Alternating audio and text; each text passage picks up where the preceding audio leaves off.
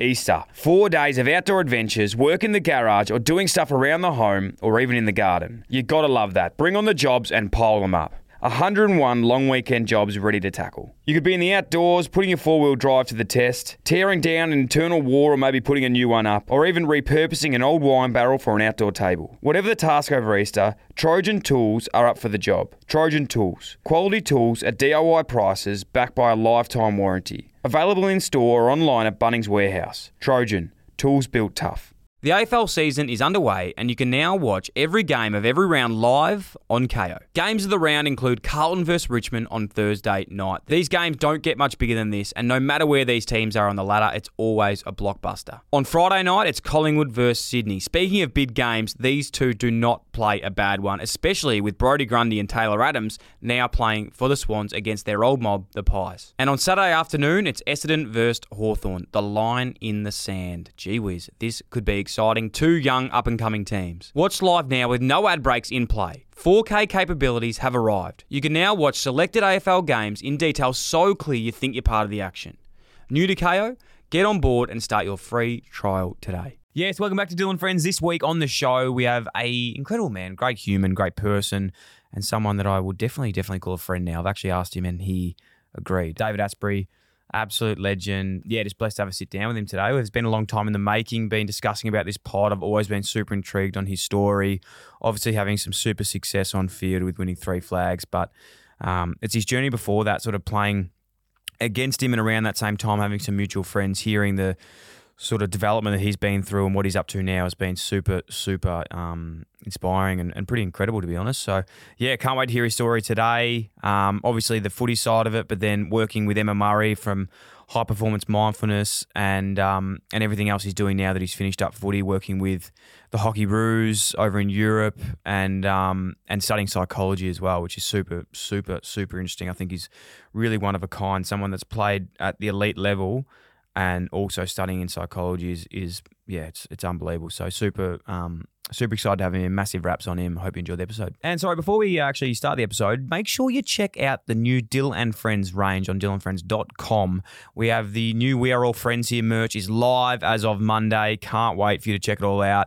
It does mean the world. Honestly, nothing gets me more up and about and um, and happier than seeing the the DAF community rocking um, some merchandise. It, it, not only does it really support us and, and keep us going, but it also just means the world that someone's proud enough to to wear it and, and look cool and swaggy while they do. So thank you so much. DylanFriends.com forward slash shop IllyXX. Hi fam, it's Dylan's mum Deborah. This is Dylan Friends. He's like, you can embarrass yourself? And I was like, bro, do you want me to do all seven verses? Bit arrogant, didn't know all seven. I've been in a bad team for 10 years and we got a chance to do something pretty special this year. All you can do is put your hand up and say you're wrong. Banter is a way that guys connect, a way that we can kind of play it safe with someone until we get to know them. I try to fix people sometimes. I'm like, Dan, stop doing that. Just listen. And you stack on top of that the habit of not taking your phone when you take your dog. It's easy. They had no other way to get out of the cave, and we either turn our backs on them, in which case they're going to die, or we give this crazy idea a go. Don't forget to subscribe and leave a review. Dave, how are you, man? Good, good. Thanks for having me. Thank you. Just got Good back one. from Europe. Got back Friday night. How yeah. was? It was really good, yeah. So it was a yeah mix of business and pleasure, so to speak. So six weeks, um, predominantly with the Hockeyroos, and then um, yeah, got the opportunity to do the whole European summer, which is never available to you as an AFL footballer. so it No, was not awesome. when you're winning premierships. Where'd you go? Work was in Holland and Spain. Yeah. And then, uh, yeah, spent a lot of time down the Balkan countries of Europe and then, yeah, through Central Europe. So, you know, Czech Republic, Germany, but then south through Bosnia and Herzegovina, Montenegro, Croatia, Slovenia. So, did, yeah, did a bit of moving around. You did some good, a good one. Like I had a mass. I went to Europe as well for for four weeks. Lived there for a while, and the really embarrassing part about when you go to like Europe, you know, when you go to like Europe and you go to like Hungary or wherever you're going, which we nearly crossed over each other Mm. um, when we were there. But it made me realize a lot. Like when you go to the cities and you do like the walking tours and you're walking around, imagine that in your own country. Like I thought. I'm in Hungary, but I'm probably walking around like Flinders Street Station right now. Mm. And this isn't a true reflection of what Melbourne's actually like. So you go to these places, and you but you go to places that are probably never actually gone to by the locals. If that makes sense. Oh, you, you maybe you just don't even know Melbourne well enough. Yeah, I you think that's maybe, true. Maybe it's a, it, you might do an episode as a walking tour of Melbourne, so you can actually understand the city that you're in. Well, that's what we get. That's exactly what happened when we got back, and we've actually teed that up with um with someone that we're doing soon. Was like, I want to go when I'm in Sydney, when I'm in Melbourne, actually learn more about where I'm from because I feel like sometimes you know when you travel, you're in that sort of you know without being an idiot, you're in that like wanderlusty time, and you want to learn so much about everything, but you don't know anything about where you're actually from. Yeah. which I think is true about Australian history, which we've learned over the last sort of ten years. So I've noticed that you threw in a, you know, that you lived in Europe. There is that, is that, is that a bit of No, that- that's, that's- that's a bit of an irk of yours, isn't it? It's a joke, yes. you technically lived there a lot longer than No, I did. I didn't. I don't claim to have lived there. Yeah. Yeah. I don't think I've sat in residence for more than three or four weeks in one place. You cannot technically claim that as living. So, Yeah, it depends who you ask. Um, favorite place? um, probably Ljubljana in in Slovenia. That was cool. Not not a place that I would have put on my map, but a friend of mine who lives in the Czech Republic actually lives there. Been there a decade. Can Yeah. we call that? Living that's that that might be Yeah, anything living, over yeah. four weeks. Yeah. okay. Yeah. So he um he'd spent a heap of time down there, and he said that it was something I had to see, and yeah, it was it was What, brilliant. what is it? What's it like? It's a small city, the capital of of Slovenia. Um, amazing history. That's one thing that I understood is like the you know the settlement of Australia has been here for ten years. We've got obviously got a a long history of First Nation people, but Yeah. you know we talk about Australian history as such, and we only go back a, a few hundred years. They go back a long time, and that's something that we should certainly do as well. Yeah, no, it makes you. You're completely right. When you go to those places, you put into context, and it makes you a lot more interested in what you know we've been through. Which, as we'll get to um, through your story, has been a big part of it. How are you enjoying retired life? Yeah, it's been good. I was probably more connected to football than I thought I'd be. I don't know whether it was my ego saying, "Oh, mate, I don't, I don't need footy. I can walk Mm. away from it, go and do other things." But the footy club were brilliant and gave me the opportunity to front up to a couple of games, have involvement at you know just a you know contractual sort of consulting level um, with the redevelopment that's happening at Punt Road. So I remained engaged Mm. in that context and. Yeah, I went to a few games and, but I, I watched it and I'm like, "Oh, I don't want to do that anymore. That looks hard. That looks so hard. Yeah, Yeah. yeah, yeah. No, I, I, I even go watch. I'm going to go watch a VFL grand final, and um, I, I love footy now. Watching just as a spectator, and especially finals footy. Like I actually don't really watch much footy throughout the year because it's very. You get sort of into that like zone, but finals footy is like it's a different game. Yeah, really. absolutely. I love watching, and you're right though. You watch these players and you think, "Fuck, I wasn't doing that too long ago." But how can you even, you know, more so for you playing on big boys and being in big contests? Like I don't know how you, the body used to do it. and I like in terms of you, you look at blokes like Dave Mundy, who's played for forever, Shaun Burgoyne, but then yeah, guys like Tom Hawkins and th- th- Jack Riewoldt that have the longevity in the game, and it's just like they're still aching to do it. You you're a different breed. Like they're they're tough, tough people. Hundred percent. Um, you were up at home on the weekend. I don't want to say this. Is it Tat Tat Tatyoon, Tatyoon, yeah. Is that around Ballarat way? It's yeah about an hour the other side, Yeah. so further further west. Um, it's a little sort of farming district or community that's about thirty to forty k south of Ararat. You're right. Yeah, yeah. So I went. My mum picked me up from the airport. Um, straight in from I flew in from Frankfurt to Singapore, Singapore to Melbourne. Then mum grabbed me. Um, and mum was exactly what I needed actually Yeah. after three months away. You know, I thought I was killing it, but I was I was homesick. I wanted mum, so she grabbed me. Two of my sisters played in netball grand finals, and um, yeah, they they got the job done. And um, yeah, it was a hell of a, a celebration. I carried on a bit like I played. Mm. Take us back, mate. Um, young man living back in Tatyoon. Tatyoon. Yeah, Tatyoon. Um, well, yeah. the- Were you a farmer boy? Like, can you claim that? no, Do you claim that no, hard? I or- don't. Yeah. I don't. Like some people, you just have it in their DNA. Um, like you know, I've I would not wish a summer in the sheep yards upon my worst enemy, and that was something that was just it was mandatory in in the Astbury household. It's like you get out and you, you earn your keep. And Dad, he, like I wouldn't say that he's a he's an aggressive man, but the sheep yards is a hostile place, and um, I think that I've got this PTSD from that, and you know, I never f- strongly associated myself as a farm boy. Like I grew up on, you know, hundreds of acres in Western Victoria. We were primary producers, so that was our income. That was what we did. But I, I don't think Dad's ever listened to a podcast, so I'm not in any danger of offending him. So I never claimed to be a farm boy, and I never will. Yeah. I'm a bit the same. I try and protect. I was born in Ballarat for two years, and I try. I, I, no, but I try and. Did you just holiday there for a couple I- of weeks, like you did No, I live with same as Europe. There's a similar similar thing, but I think everyone wants to have a little bit of that country in them. Well, everyone from the city wants to associate somewhat that you're a bit tough and you got the country in you, but yeah, unfortunately, um, it definitely skipped my my genes as well. But it's really funny. I'm not taking the piss here, but I really enjoy watching sheep get.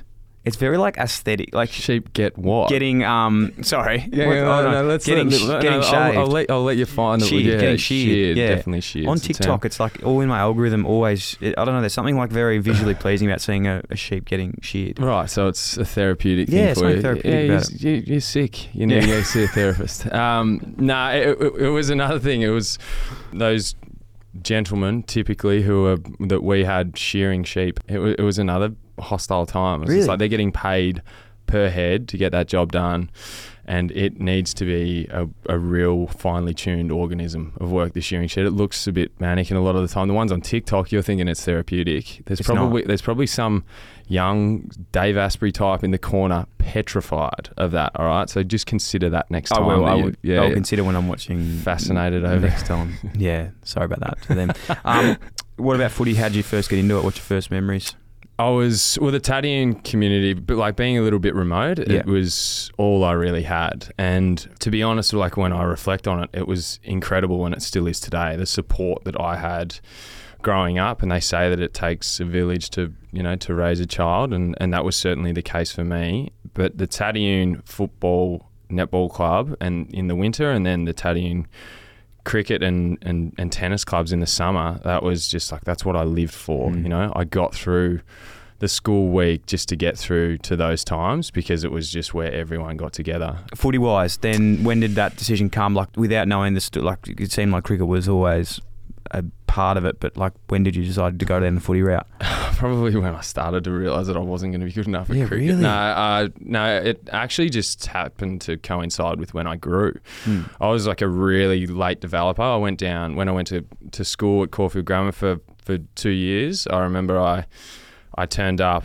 and I was like super skinny, super scrawny, and my my uh, roommate was was Jack Ziebell, and he was a fully fledged man. And um, I'm two days older than Jack, and like he, he could have been mistaken to be four years older. Um, but then I guess just maturity and got the opportunity to play at a higher level of footy.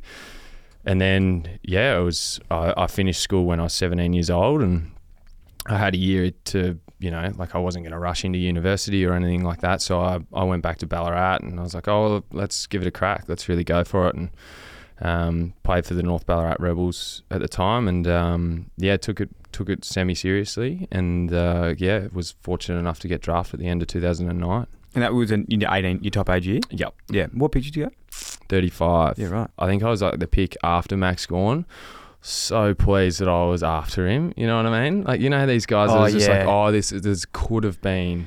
You know, geez, imagine how good Richmond could have been if they just had a pick Gawn. Yeah, that sort of thing. Oh. Like actually, the the worst thing is, and I'm sort of throwing him under the bus, and I'm sorry that I'm doing this, Benny Griffiths. You're a good man, and I love you, but he was picked 19, and Nat Fyfe was picked 20. You know what Oh, I mean? yeah. Like he's got one end of it, and I sort of I got I got fortunate on I the th- other one. I think there's a lot of stars that have just been so selfish with their output for what they've done. Like, Mm. you know, I, I look at that as well. I think for me, Lockie, Ne- I was a pick, two picks, I think, before Lachie Neale. Oh. And it's just like, oh mate, this is and that was at a pick spot. 62. So it's like, you know, you've picked like 61 people before that. Like, fucking hell. Like, yeah, that's just not, I don't want to be associated around that yeah. like era. Yeah, yeah, yeah. Um, do you look at that a bit? Do you look at your draft and do you think, oh, Oh, yeah, when I'm really upset do you- sometimes. do you consider yourself to be a good value pick? Nah, oh, at 62, look, to be honest, I think at 62, eight years, you know, good culture. I think that's a, I think that's a good I think it's a good investment Yeah, for a hanging club to just. Yeah. Like Giants kept me there for two years just to make the boys laugh. I think, Yeah. which is um, you know, it's an embarrassing thing, but it's also a credit to No, yourself mate, I'm sure you had a lot more to offer. No, it was good.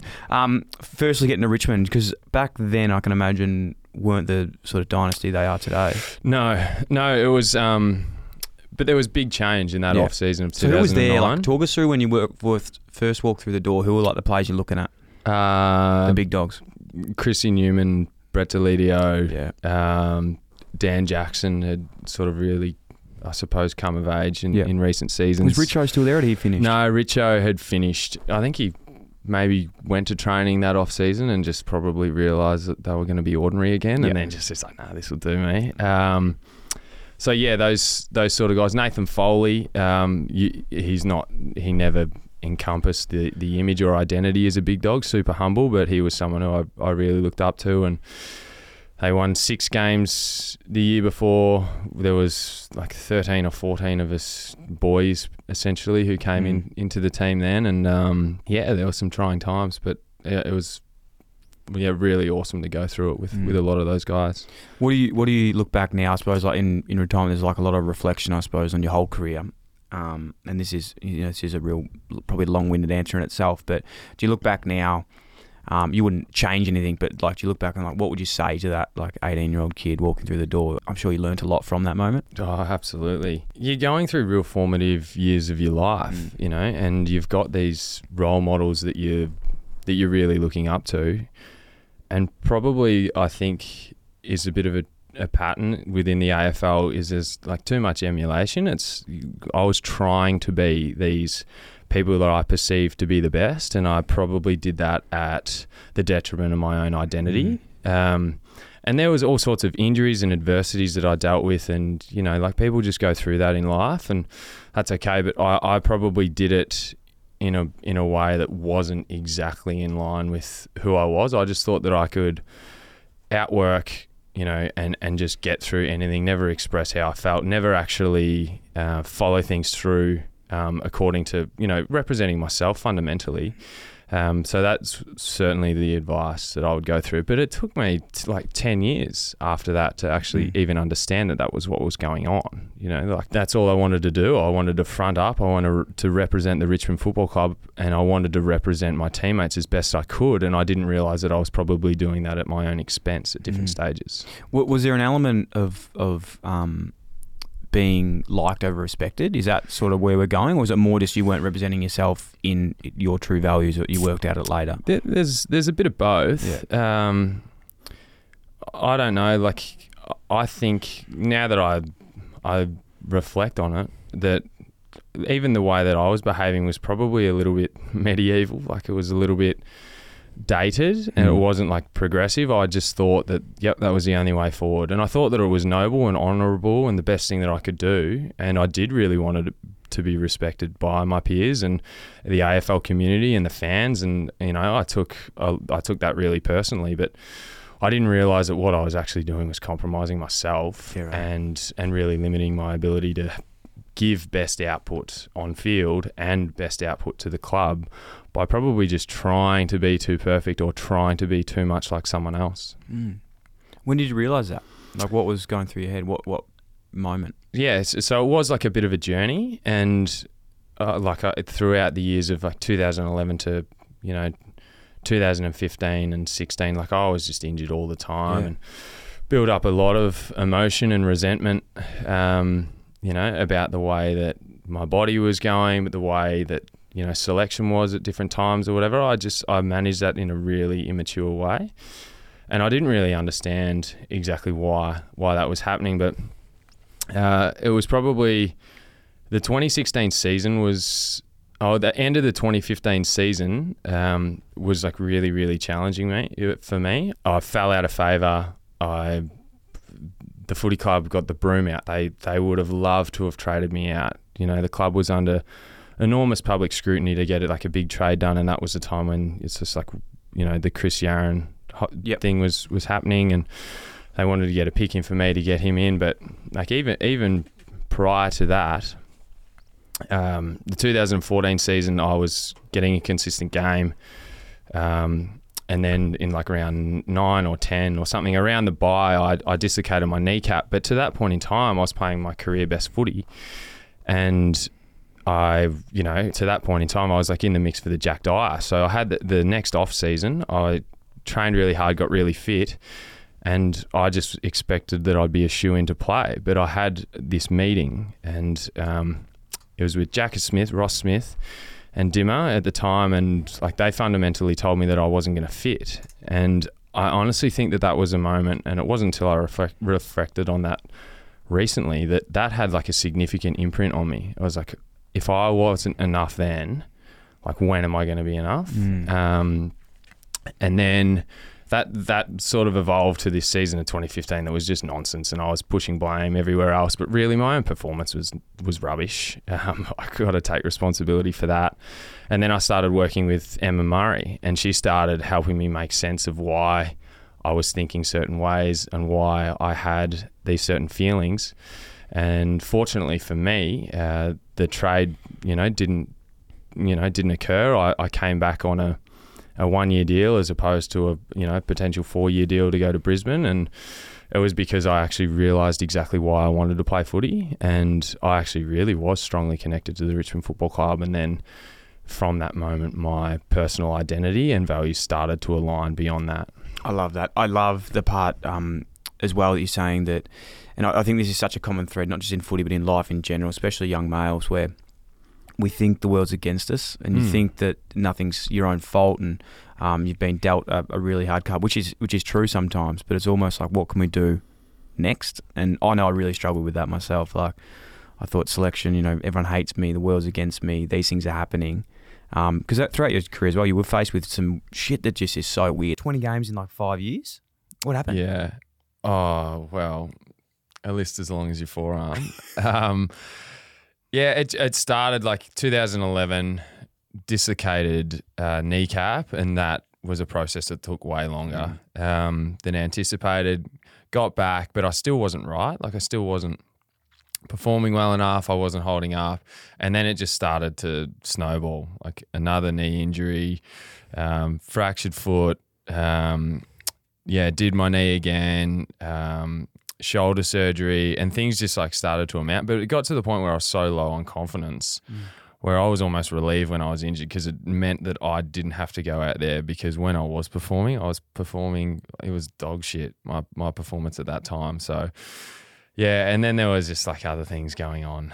Um, you know, things that like I felt like I just like I actually couldn't control. So yeah, it was difficult at stages. What what happened? Well, actually, sorry. Before we get to the to the stingray, because I'm not going to let you go without telling that story. But when you said then about um, nearly wanting to not play games, like nearly being relieved, like I I can really resonate with that. And it took me till I finished my career to go, fucking hell, I probably shouldn't have been having those thoughts. Like that's really weird when you say it out loud. But for me, or and a lot of players and a lot of athletes out there, they will really resonate with that.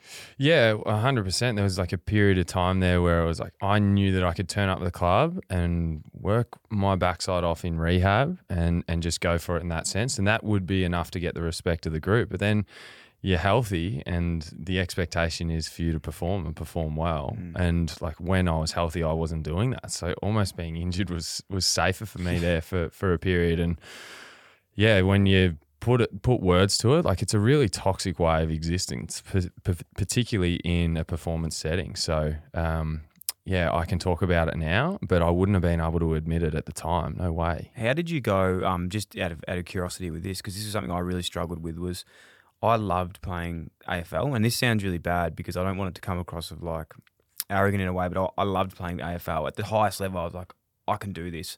I'm here. I want to play.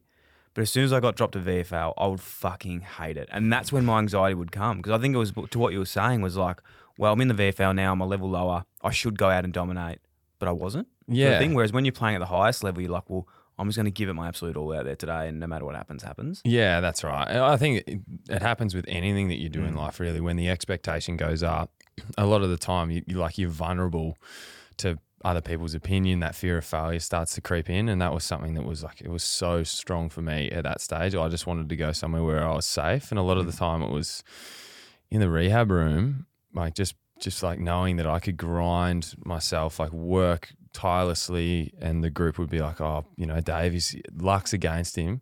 but look at him, he's working hard. And that was like that was almost like a box tick for me for a little bit. And and then those stages in between, you know, rehab stints when I was I was playing.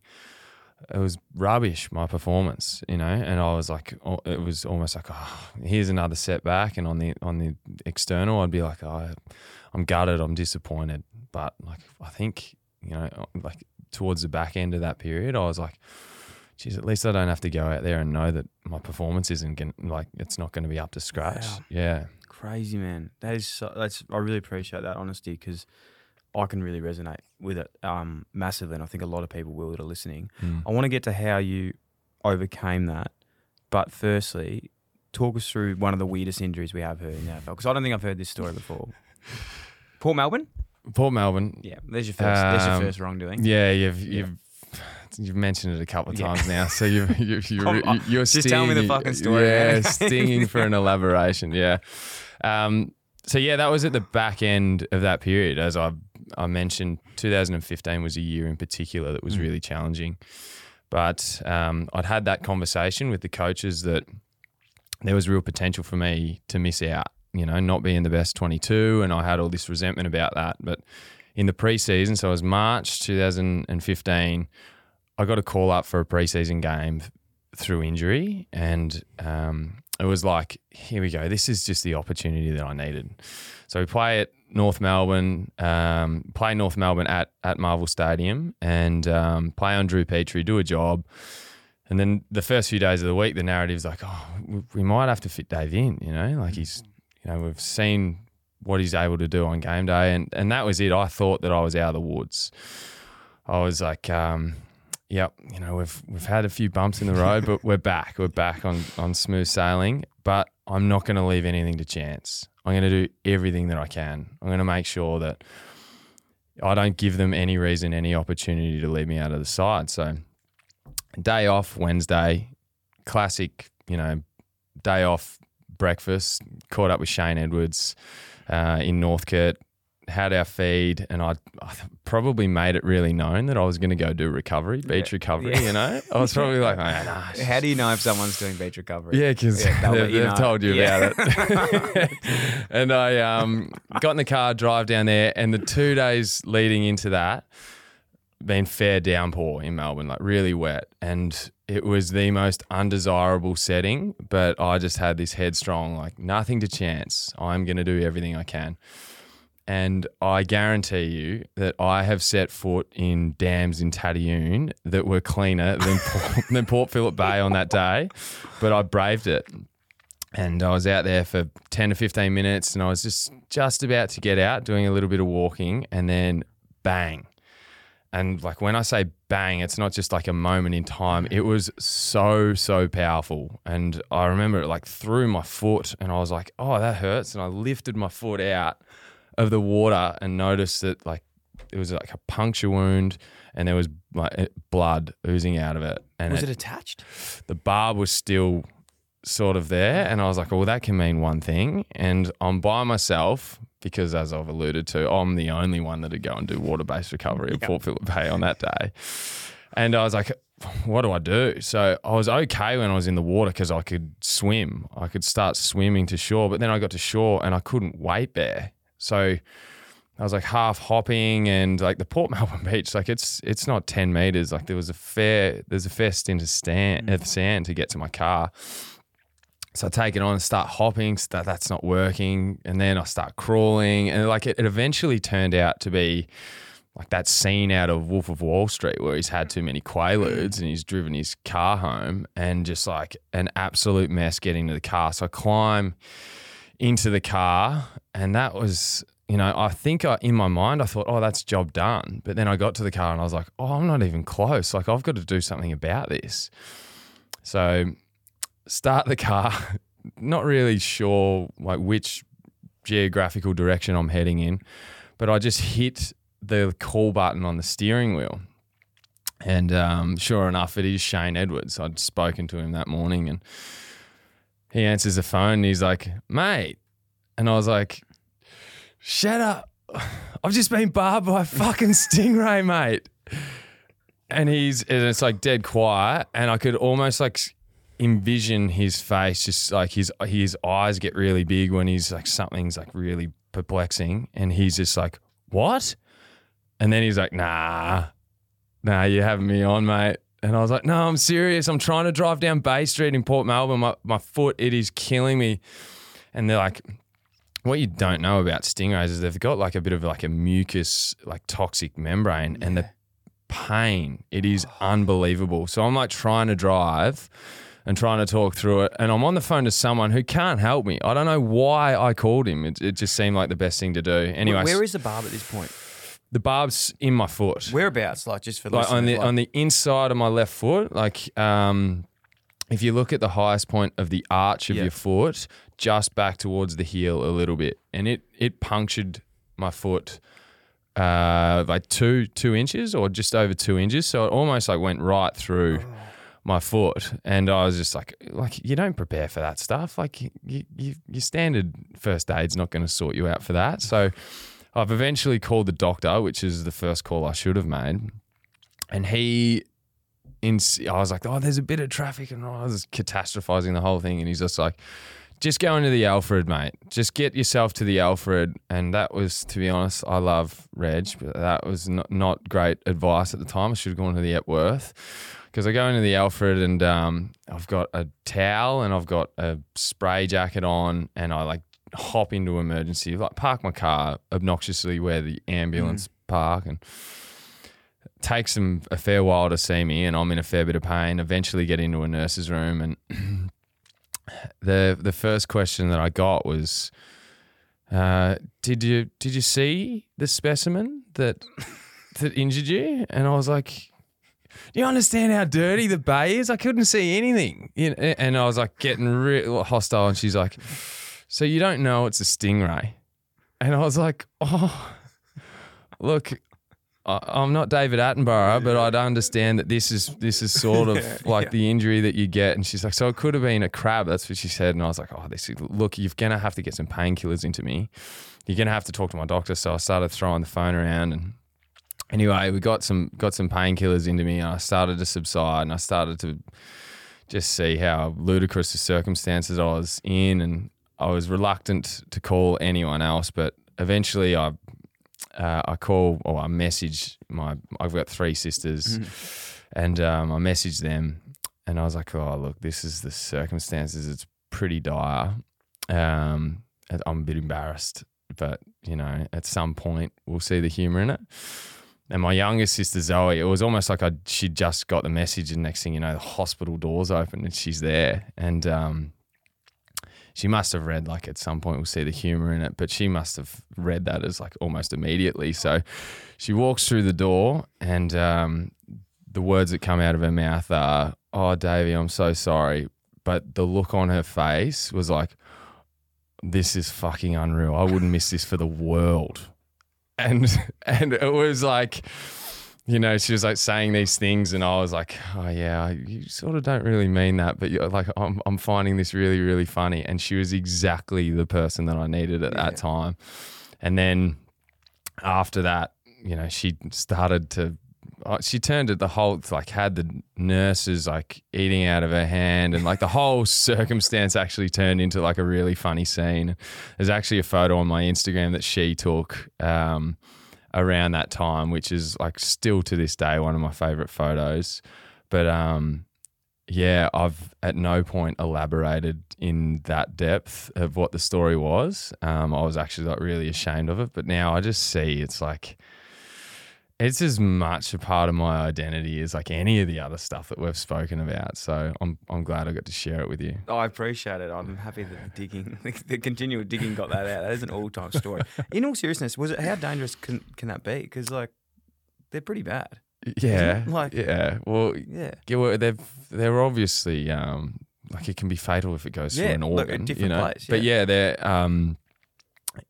Yeah, I just think in your foot they're not going to hurt you. Yeah. Like they're not going to like Besides the pain. yeah, the pain is extraordinary. And as like I've just shared, I've dislocated kneecaps. Yeah. I've had substantial injuries, but that like nothing even close to the pain that I felt on that day trying Yeah. to drive myself to hospital. So I think it's it's that's not funny, but in, in general, like you like my sister I- now. I, I do like I do like that story. Um, it's funny because well, it's not funny actually. It, I'm trying to think of something to say that it's not funny. It's weird because when you're a footy player, you're an athlete, you're used to getting injured, like you said, you're used to hurting your knee, You're used to hurting your shoulder, you're used to hurting all these things.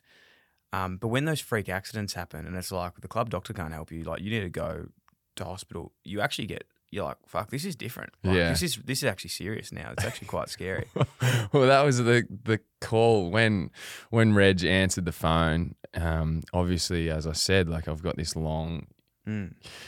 Injury history, and a lot like they're not all generic. Like some of them are peculiar. It's just like when did you do that? You know, like I've had a tree branch or tree limb fall on my hip, which was another incident that involved another sister. You know, like I've had all this stuff go on. So I've called the club doctor on my day off, and it rang for a bit Yeah. and he's probably looking at it and he's thinking, Dave Astbury.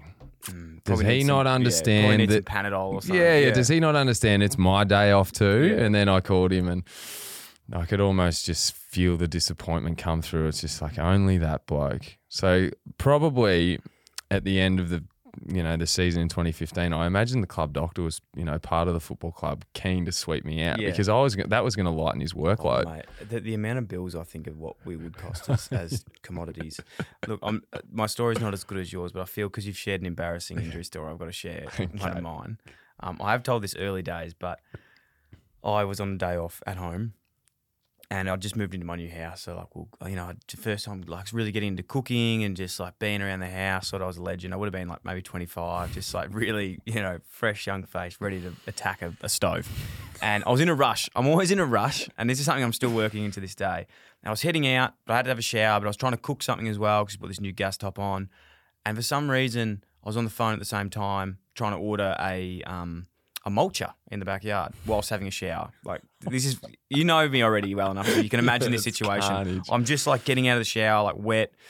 Anyway, so I've just put on aftershave, and I'm going to the stove, and I'm like trying to light up the stove whilst on the phone. And I light the stove up, and it's not clicking. Like the fire isn't clicking, so I just leave it on, and the gas is just filling up like the room. I'm like, oh, it's fucking weird. I'm still on the phone waiting. Bit more aftershave.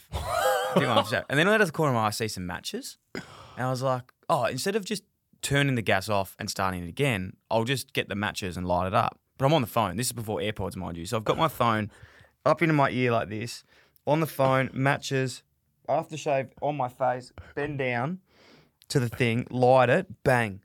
My whole face, my whole head goes up in fire. Like I'm on fire. My face is on fire. I literally get my towel, smash it over my face. I'm like, holy fuck, what just happened? Like in that shock, fight or flight or fire um, response. and I'm like, oh my God, like no one's home. Like, oh my God, what just happened? And three seconds went by and I was just like, you know, you like recalibrate your body. You're like, all right, phone, wallet, keys, like skin, face, like where Picked am up I? the phone, Picked up my phone. I'm like, hey mate. I'm gonna have to call you back. He's like, what was that? I'm like, don't worry, call it back. Never got the mulch out, by the way. And anyway, my face just started like the one of the worst pains I've ever had in my life. I was just like, oh my god, like that was so fucking sore. Like it was just stinging straight away, and I didn't know what to do. So I went into the shower, put this like cold water on my face, and I was like, oh my god, it's a bit of relief. Like maybe I just burnt some stuff. You know, it's just hot. And then I got out. And it was just stinging even worse. And I was like, oh my God. So we had two club doctors. So I've done the same thing, called the club doctor, like, and I hate worrying people and always like try and probably underplay something. I was like, oh, doc, you know, accidentally like um did this and like, you know, I think I'm fine, but like what should I do in that circumstance? He goes, Oh yeah, just put a wet face washer over your face. And I was like, Okay, did that. Anyway, was just getting so much worse, like nearly unbearable to the foot. Like I couldn't move my face at all. Like I was like I couldn't not come out of the water. So as I was talking to them, I was like in the shower, called the other doc. I was like, Doc, look, you know, sort of just spoke to Rob, but just want to get your opinion. I just lit my face on fire. Um, I think I'm okay. Da, da, da, da. He goes, Oh, okay, you should be fine, mate. Just get the face washer and do it. He goes, Just send me a photo. So I sent him a photo. He called back. He goes, Get to emergency right now. No. And I was like, Oh my God. Okay. So I had to drive in my car with a towel, wet towel wrapped around my head to like here. So I had like a wet towel all the way around my head just so I could see out of my eyes like that. Mind you, this is in the off season. So I'm driving, 40 minutes, same thing, sitting in, bris- like I've got a towel wrapped around my head with like a wet towel just so I can have it on my face. I've got to get you the photos to show it, but my whole, all my eyebrows, eyelashes, my hairline was is already bad, but imagine it when it's like, imagine it another three Is that the centimeters thing back. that you're most worried about at this wor- moment? yeah, I was most worried about that, and um, basically lost all my face, like all my whole skin peeled off, lost all my like lips, everything. And they actually said a good lesson to anyone out there with burns: You've got to put cold water on it straight away. If I had to put hot water on it or anything else, I would have had scarring for the rest of my life. So I lost it all. And what? ha- It just took like probably three months, and I had to just go to training with like no. It was in the off season, so it was like three weeks till we got back, and I'd sort of got a bit of color back, and my my my um wife was like, you know, girlfriend at the time was starting to draw my eyebrows and stuff back on, and I remember I was like, oh, I reckon I'll get away with it with the boys. Like I don't have to tell the story. Oh, man, you- as soon as I walked in, Marc Murphy was just like, what the fuck is happening to your face? It was like from twenty meters away, but it would have taken me probably, I reckon, nearly six weeks to get back. Mate, that is actually petrifying. Yeah. You know, I don't. What would you, could- rather? I, I'd rather, I the, I'd rather the fire, I reckon, than the. No, you wouldn't. No, you wouldn't, mate. Like I, I missed a couple of games of footy, and Yeah. it was embarrassing. I was a laughing stock You for a little bit. But at the end of the day, like, yeah. no, no. What what I'm saying is that like, no, mine was like way. Like, yours is far more significant than no, mine. they're both D- definitely- bad. no, no, no, no, Mine's no. more embarrassing, I think, in a way. Oh, it's your face. Yeah. Like mine, mine's my mine's my foot, and I I don't even know if I've got a scar or anything like that. I wasn't vulnerable to that, and I didn't like you know I didn't paint over it with anything. I wasn't drawing eyebrows on. That's pretty confronting. That's a good story one up, yeah, isn't it? I do. Yeah, that's sit down. Yeah, hey, fam, thanks so much for tuning into this week's episode. Before we get into the rest of the show, I want to talk to you a little bit about something very, very awesome we're doing here. Um, and a little bit of a side project that's been um, in the works for a while. It's More Greens Golf. I hope you've heard of it. If you haven't, it's uh, found my new love of passion um, of golf, getting out there, having fun, being shit, but embracing it, playing with mates, getting into nature, and um, hitting absolute slices down the fairway um, which I've been loving. So to launch More Greens Golf, um, you can check out the Instagram page at More Greens Golf. But to launch it on the 28th of October um, next month, we're going to be having a golf day. You'll hear so much more about this soon. It's going to be um, unbelievable. Getting the community together. And um, really, really excited. We're also going to have some vision getting up soon, some vlogs that we've been doing, getting on the course, having some fun. So please do make sure you check out More Greens Golf on Instagram and also moregreensgolf.com. Sign up to the email list on moregreensgolf.com to be involved in whatever's coming up on that soon. You. Easter. Four days of outdoor adventures, work in the garage or doing stuff around the home or even in the garden. You gotta love that. Bring on the jobs and pile them up. 101 long weekend jobs ready to tackle. You could be in the outdoors, putting your four wheel drive to the test, tearing down an internal wall or maybe putting a new one up, or even repurposing an old wine barrel for an outdoor table. Whatever the task over Easter, Trojan Tools are up for the job. Trojan Tools. Quality tools at DIY prices backed by a lifetime warranty. Available in store or online at Bunnings Warehouse. Trojan. Tools built tough. The AFL season is underway, and you can now watch every game of every round live on Kayo. Games of the round include Carlton vs Richmond on Thursday night. These games don't get much bigger than this, and no matter where these teams are on the ladder, it's always a blockbuster. On Friday night, it's Collingwood vs Sydney. Speaking of big games, these two do not play a bad one, especially with Brodie Grundy and Taylor Adams now playing for the Swans against their old mob, the Pies. And on Saturday afternoon, it's Essendon vs Hawthorn. The line in the sand. Gee whiz, this could be exciting. Two young up and coming teams. Watch live now with no ad breaks in play. 4K capabilities have arrived. You can now watch selected AFL games in detail so clear you think you're part of the action. New to Kayo? Get on board and start your free trial today. So, in a way, it's like fair enough to have those thoughts, but to break out of it and to realize, no, like I do control what I'm putting in my mind, was that a big part? Yeah, definitely. I, I think retrospectively, what Emma was really teaching me mm. was the whole notion of cause and effect. Like I just sat wholeheartedly on the effect side of life. I thought that the decisions that were made that were unfavourable to me weren't my fault. When the reality was my performance wasn't up to scratch, and I, I had control of that. There was a great deal of stuff that I could have had a more positive output towards that I just wasn't actually putting my attention or focus on. And then so that's that's when things started to permeate on field. 2016, I think I, played a career high games. We finished 13th on the ladder, but I was fortunate enough to, to sign a three year deal and actually did really have a better understanding as to what my strengths were as a footballer and what I could control. Um,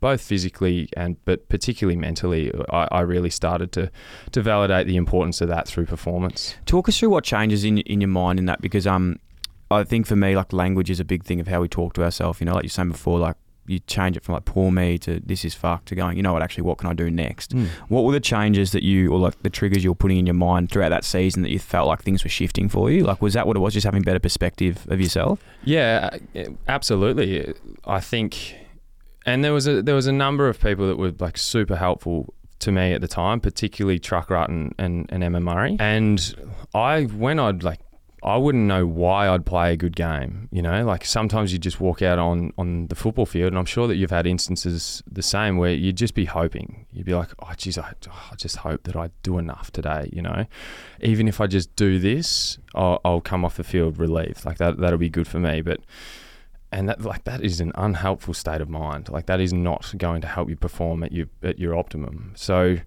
just realizing it's just like yeah, you have a much greater power over like what you what you think, and then as a result of that, what you feel in performance.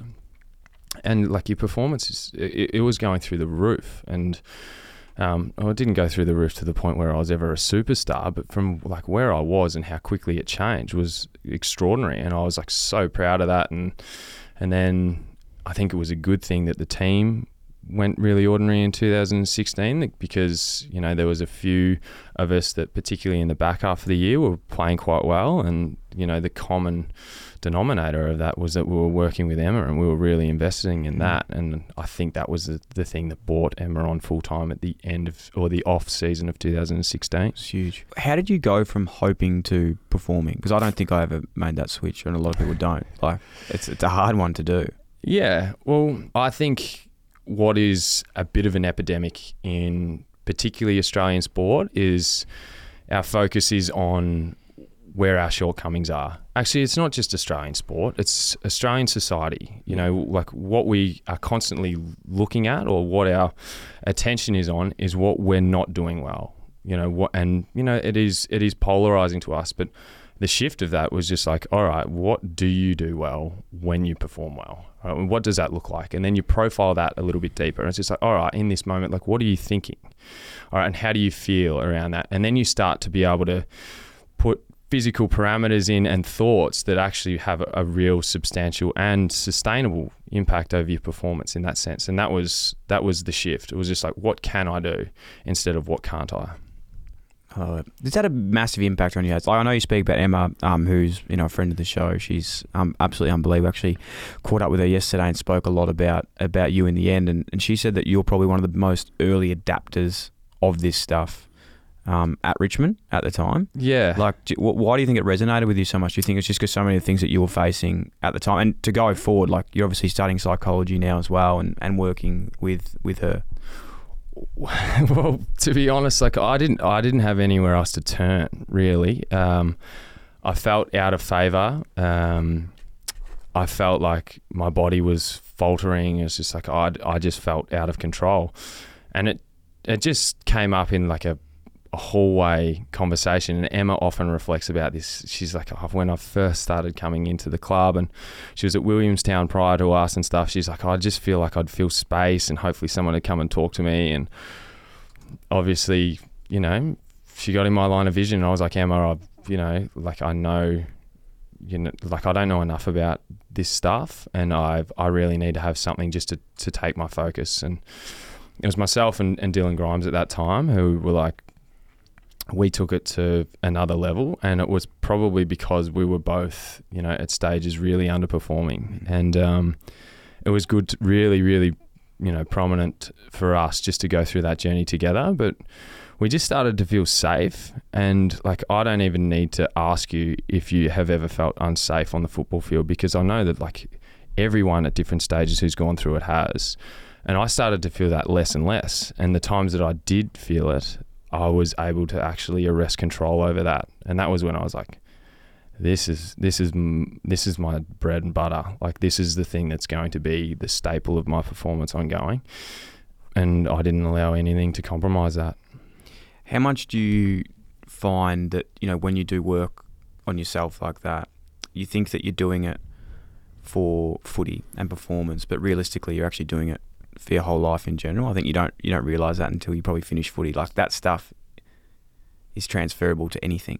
Yeah, absolutely. It, it, and it did start out in performance and some conversations that I've been able to share recently with the work that I've done with other mm. athletes and other, you know, clients fundamentally was that yeah, it starts out with that because it starts to make sense and it's a tangible thing. You see your performance go, you know, from one level to the next and that makes you feel better, but you see how it can really permeate into your personal life. And for me, it's you know, that that was the biggest shift. I, I felt like I felt worthy, and a lot of that I just I really felt like I was in control. Um, and it becomes really addictive. And I think the the greatest thing that I found was like once I sorted myself out, I had, and I felt really safe and comfortable in what I was doing. I had a far more substantial ability to have a positive influence on someone else. Like I, I was, I actually had myself sorted.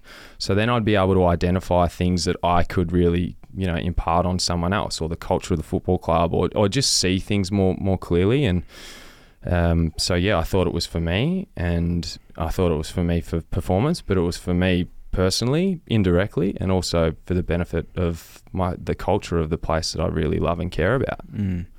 What were the biggest takeaways for you? Like I think today, and we'll get to so many, but there's there's always something to like resonate with you early. Was there like things that you were just like these are the two or three things that I love? Was it like visualization? Was it mindfulness? Was it what got you to that you still use consistently today? Have you found has been good? Because not everything's going to suit everyone in that space. No, no, absolutely not. And it is, it is a there's a vast and expansive space, and I really feel like there is something for for everyone to do it. But yeah, I I almost discourage people to do what I do. Like I, I think that that's probably falling into the trap of you know trying to emulate what someone else does just because they look like they got their Yeah. their self together. That's Where great, yeah. I don't uh, like. I wouldn't. I wouldn't encourage people to do that, but yeah, it's certainly visualization, but also just like giving myself permission to understand what I was good at. You know, we, we come from, and we discussed it earlier, we come from like Australian tall poppy society, you know, and it's just like, oh, yeah, yeah, they're, they're good at this, but it's just like this. He's he's just not doing this well enough, you know. And that was the thing that would always catch my attention. That was the thing that my focus was constantly on, and I was never really seeing anything that I'd do well. You know, like I'd I'd come in on Monday for a review, and I'd almost be surprised.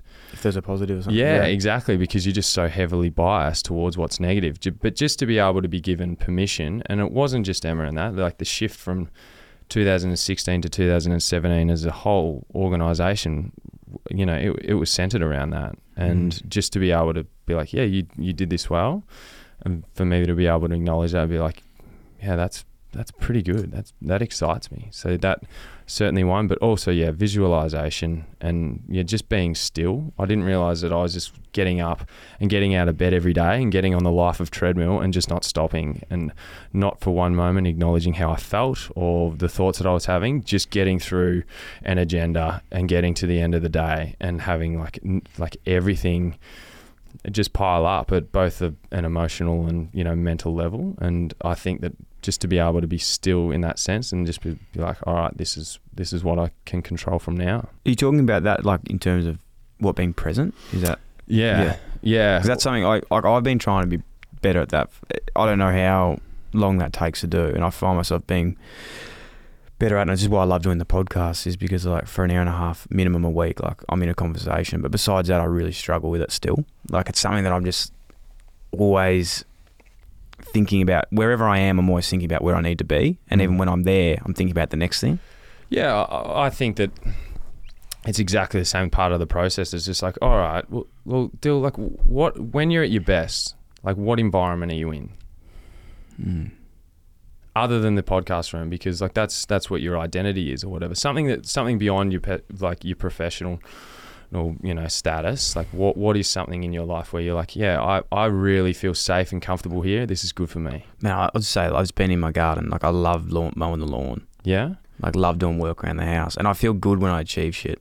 well well that's like that's something that's just like it should be an unconditional in your life Yeah. and, and really honor yourself with that like I don't know whether it's worth like throwing your headphones on but leaving your phone in the house Yeah. or, and and getting that done I don't know you might have acreage so the Bluetooth might not reach that far No, no, I don't. because no, you no, are I- a farm boy Well, that, that's why I think know. that's actually inheritance from that. Yeah, yeah. thing out there. But yeah, well, that, well, that's something that I think that you need to like you honor yourself more because you know you think it's like oh that's for me and you know I'm you know that's not really important to anyone else. That's a little bit selfish. I guarantee you that you will be a better Dylan Buckley like for other people if you honor it and re- honor yourself and represent yourself in that in that state first. Yeah, I know. I, I, I suppose, and to get your opinion on this as well, like I think this is a dangerous thing to think, but I'm probably it's really helped me stay on top of everything. Is like a lot of the things I do, you know, whether it's like to be my own best friend, the way I speak to myself, um, and the accountability around that is really hard sometimes when you're just doing it for yourself. But when you take yourself out of it and go like, you know what, I'm actually doing this to be a better husband. I'm doing this to be a better son. I'm doing this so that when I'm with my friends and family, I'm more present. I'm doing it. You don't let you don't want to let other people down. Yeah. Um, but sometimes it's very easy to let yourself down, which I know, you know, you got to have more self respect for yourself and build that into it too. But I always found it's a good way to think about it. Yeah. Oh, to be honest, I think if there's anything that just grounds you to, to a present moment, Mm. it is worth doing. And like it's the first thing that I do every day, and I also also make sure that it's like and to to get a good night's sleep, it's also generally something that I do, you know, at, at the end of the day as well. And when I started to have things that were a little bit ritualistic, like I got actually you talk about gardening and, and doing things like that. When I was when I was doing a, I was obviously in the midst of a, a pandemic and I was like renovating and every night I'd come home and there was dust and stuff everywhere and I'd like really struggle with that and I like found vacuuming to be like a really therapeutic thing for me probably like you watching hmm. watching sheep getting haircuts you know? Things things like that. So and like I was really starting to acknowledge it's just like doing something that's mindful is is it's something that I cannot you know like I can't compromise. I need to make sure that I do that. So I started to slip because of the pandemic. It was almost like the pandemic Yeah. was an excuse for me. Oh I don't like I've just got too much to deal with today. Rubbish because I can't deal with the things properly if I don't actually represent myself first and that was yeah something that I found to be really really powerful So good. Before we get into what you're, you're up to now and what you're studying and how you're, you're working um, and all the incredible work you're doing now with other athletes, I want to talk about the flags because we can't talk about the flag. We can't not talk about the flags. Yeah. There's so many of them. It's hard to it's hard to bring them bring them all up. Do you have a favourite? Uh, yeah, it's certainly just the euphoria of, of 2017. Yeah. But no, it was. I to be honest, I, I think over a, a three day period, it's one of the. I, I was just so happy for so many people around me, and and I've I'd seen so many people toil away. Um, for such a long time and, and just to watch the joy that it brought them but then also beyond the confines of the organization like to see the peaceful riding you know down Yeah. Swan Street it, it was just incredible to watch. And I was like you know it was something that I, I reflected on when I retired because it felt like to me like an experience that I had when I was in Chicago in, in 2016 as well. It's just like just the joy that it can bring some people. And that's something that's just like you know like to be able to have you know be a part of a team that, that did that for a number of people was just so special Mm. I think like, and you, you know, you're one of these players that I'm alluding to in this, but I think what made Richmond so special, and I hate even saying it because I, you know, I don't like Richmond in terms of, you know, I don't like you because I, I'm a, I'm a Carlton, like a Carlton man inherent, like I don't like Richmond, but I fell in love with you guys a bit just because of how beautiful like the role playing and the teams and the players like someone like Kane Lambert even like yourself who'd been through this adversity and come even through like even like yourself Yes, yourself. even like yourself You like Yeah, yourself. yeah, yeah, What is yeah. that? Yeah, that's- oh yeah yeah well, well that's a little bit condescending but um no no no I, I understand exactly what you're saying Thank you. Yeah, articulation isn't the for best. sure yeah, no, no that's no. a country boy in me, man. Yeah, I just get to the point, you know. Yeah. You got to cut that Yeah. out. no, there was. Um, yeah, I, I think, but that's that the whole like unheralded component of, Yeah. of a team. But externally, it's just like, oh, they've got these players that are just doing their job, and it's Mm. just like, yeah, well, we were doing our job because it was celebrated internally. Internally, yes, that's what I was getting to. What what I suppose I meant by that question before I rudely um, condescended you was that the fact that who in there do you look back now that and it is a very public team and we know the ins and outs, but who do you look back and go, fucking hell, I just loved playing with them? Who was like the most important players to you? It's, it's really difficult. Uh, to be honest, there are some people that were just so fundamental, and you know, like I, I think what what a real danger is in in sport is that you think that you can always sort of get better than that identity. Like you you think that you can always improve on that, but um, roles that someone like Kamdyn McIntosh and Jason Cas- Castagna played Mm. um, were just unbelievable, you know. And it's like the way that we would set up, they would like literally round out our our defense and and our patterning, and it's like no one would ever look at that, and it's like there's very few days go by where I just like I just I'd be like, oh, how good was it that we got to a point where we really celebrated that? So so those guys in particular, but uh, like like Kane Lambert is now heralded for being so unheralded. Yeah. you know. Yeah, it's like the, the most underrated players sometimes are now the most like rated. That's right, Yeah. and and it's good to see him, you know, get the accolade that he deserves because, yeah, like what he did for us was like so sacrificial at different stages, but then he got the opportunity to be rewarded, and you know, th- there was people that we didn't even realize that we had as a football club that was so valuable. Like Dan Butler, like by his own admission, he he would say that he was fortunate to even get a contract in in 2017, Yep. and then he played a huge role in, in that premiership and a huge role on that day. And yeah, it was just because of, of a complete shift in culture. Crazy. The other two, was there any big memories? Like I think one thing for me that I love in September, sometimes like early October, is like those nuances in games where players on the ground would know it, and maybe you see it in a review or the to- the game slows down, but even the public at the game they wouldn't know it. Does anything stand out to you? Any of those games where you look back and go, "Fuck, I just wish that was a bit more." Like celebrated Highlighted. publicly, yeah, highlighted. Uh, yeah, there's actually a couple of like really, really big ones. Um, and they were, it was Shane Edwards. I love Shane Um, Edwards. And he's well, he's played 300 games and, Yeah. and played in three premierships. So like, he's another one you can't call unheralded. But he's he's noted for his his hands in traffic and you know his, his footy IQ and stuff. But he did a couple of really really tough things in the 2019 Mm-hmm. grand final in particular, and I just happened to be within. You know, we didn't play in positions where we'd cross over a lot, and I just like witnessed it happen, and I was like. Oh, I can't wait to talk about that later. I can't wait. I just honestly what can't was it? Do you remember exactly? Yeah, he, he like laid this huge hit. Actually, it's on the two blokes that are now coming to Richmond. Yeah, one on Hopper and one on on Taranto. Yeah.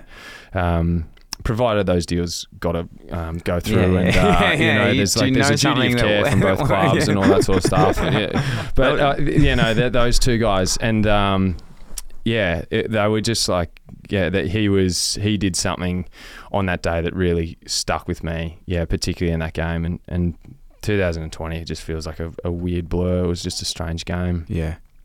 Does that feel strange? Like, as in, does it feel like? Because that was in at the Gabba, wasn't it? Yeah, Yeah.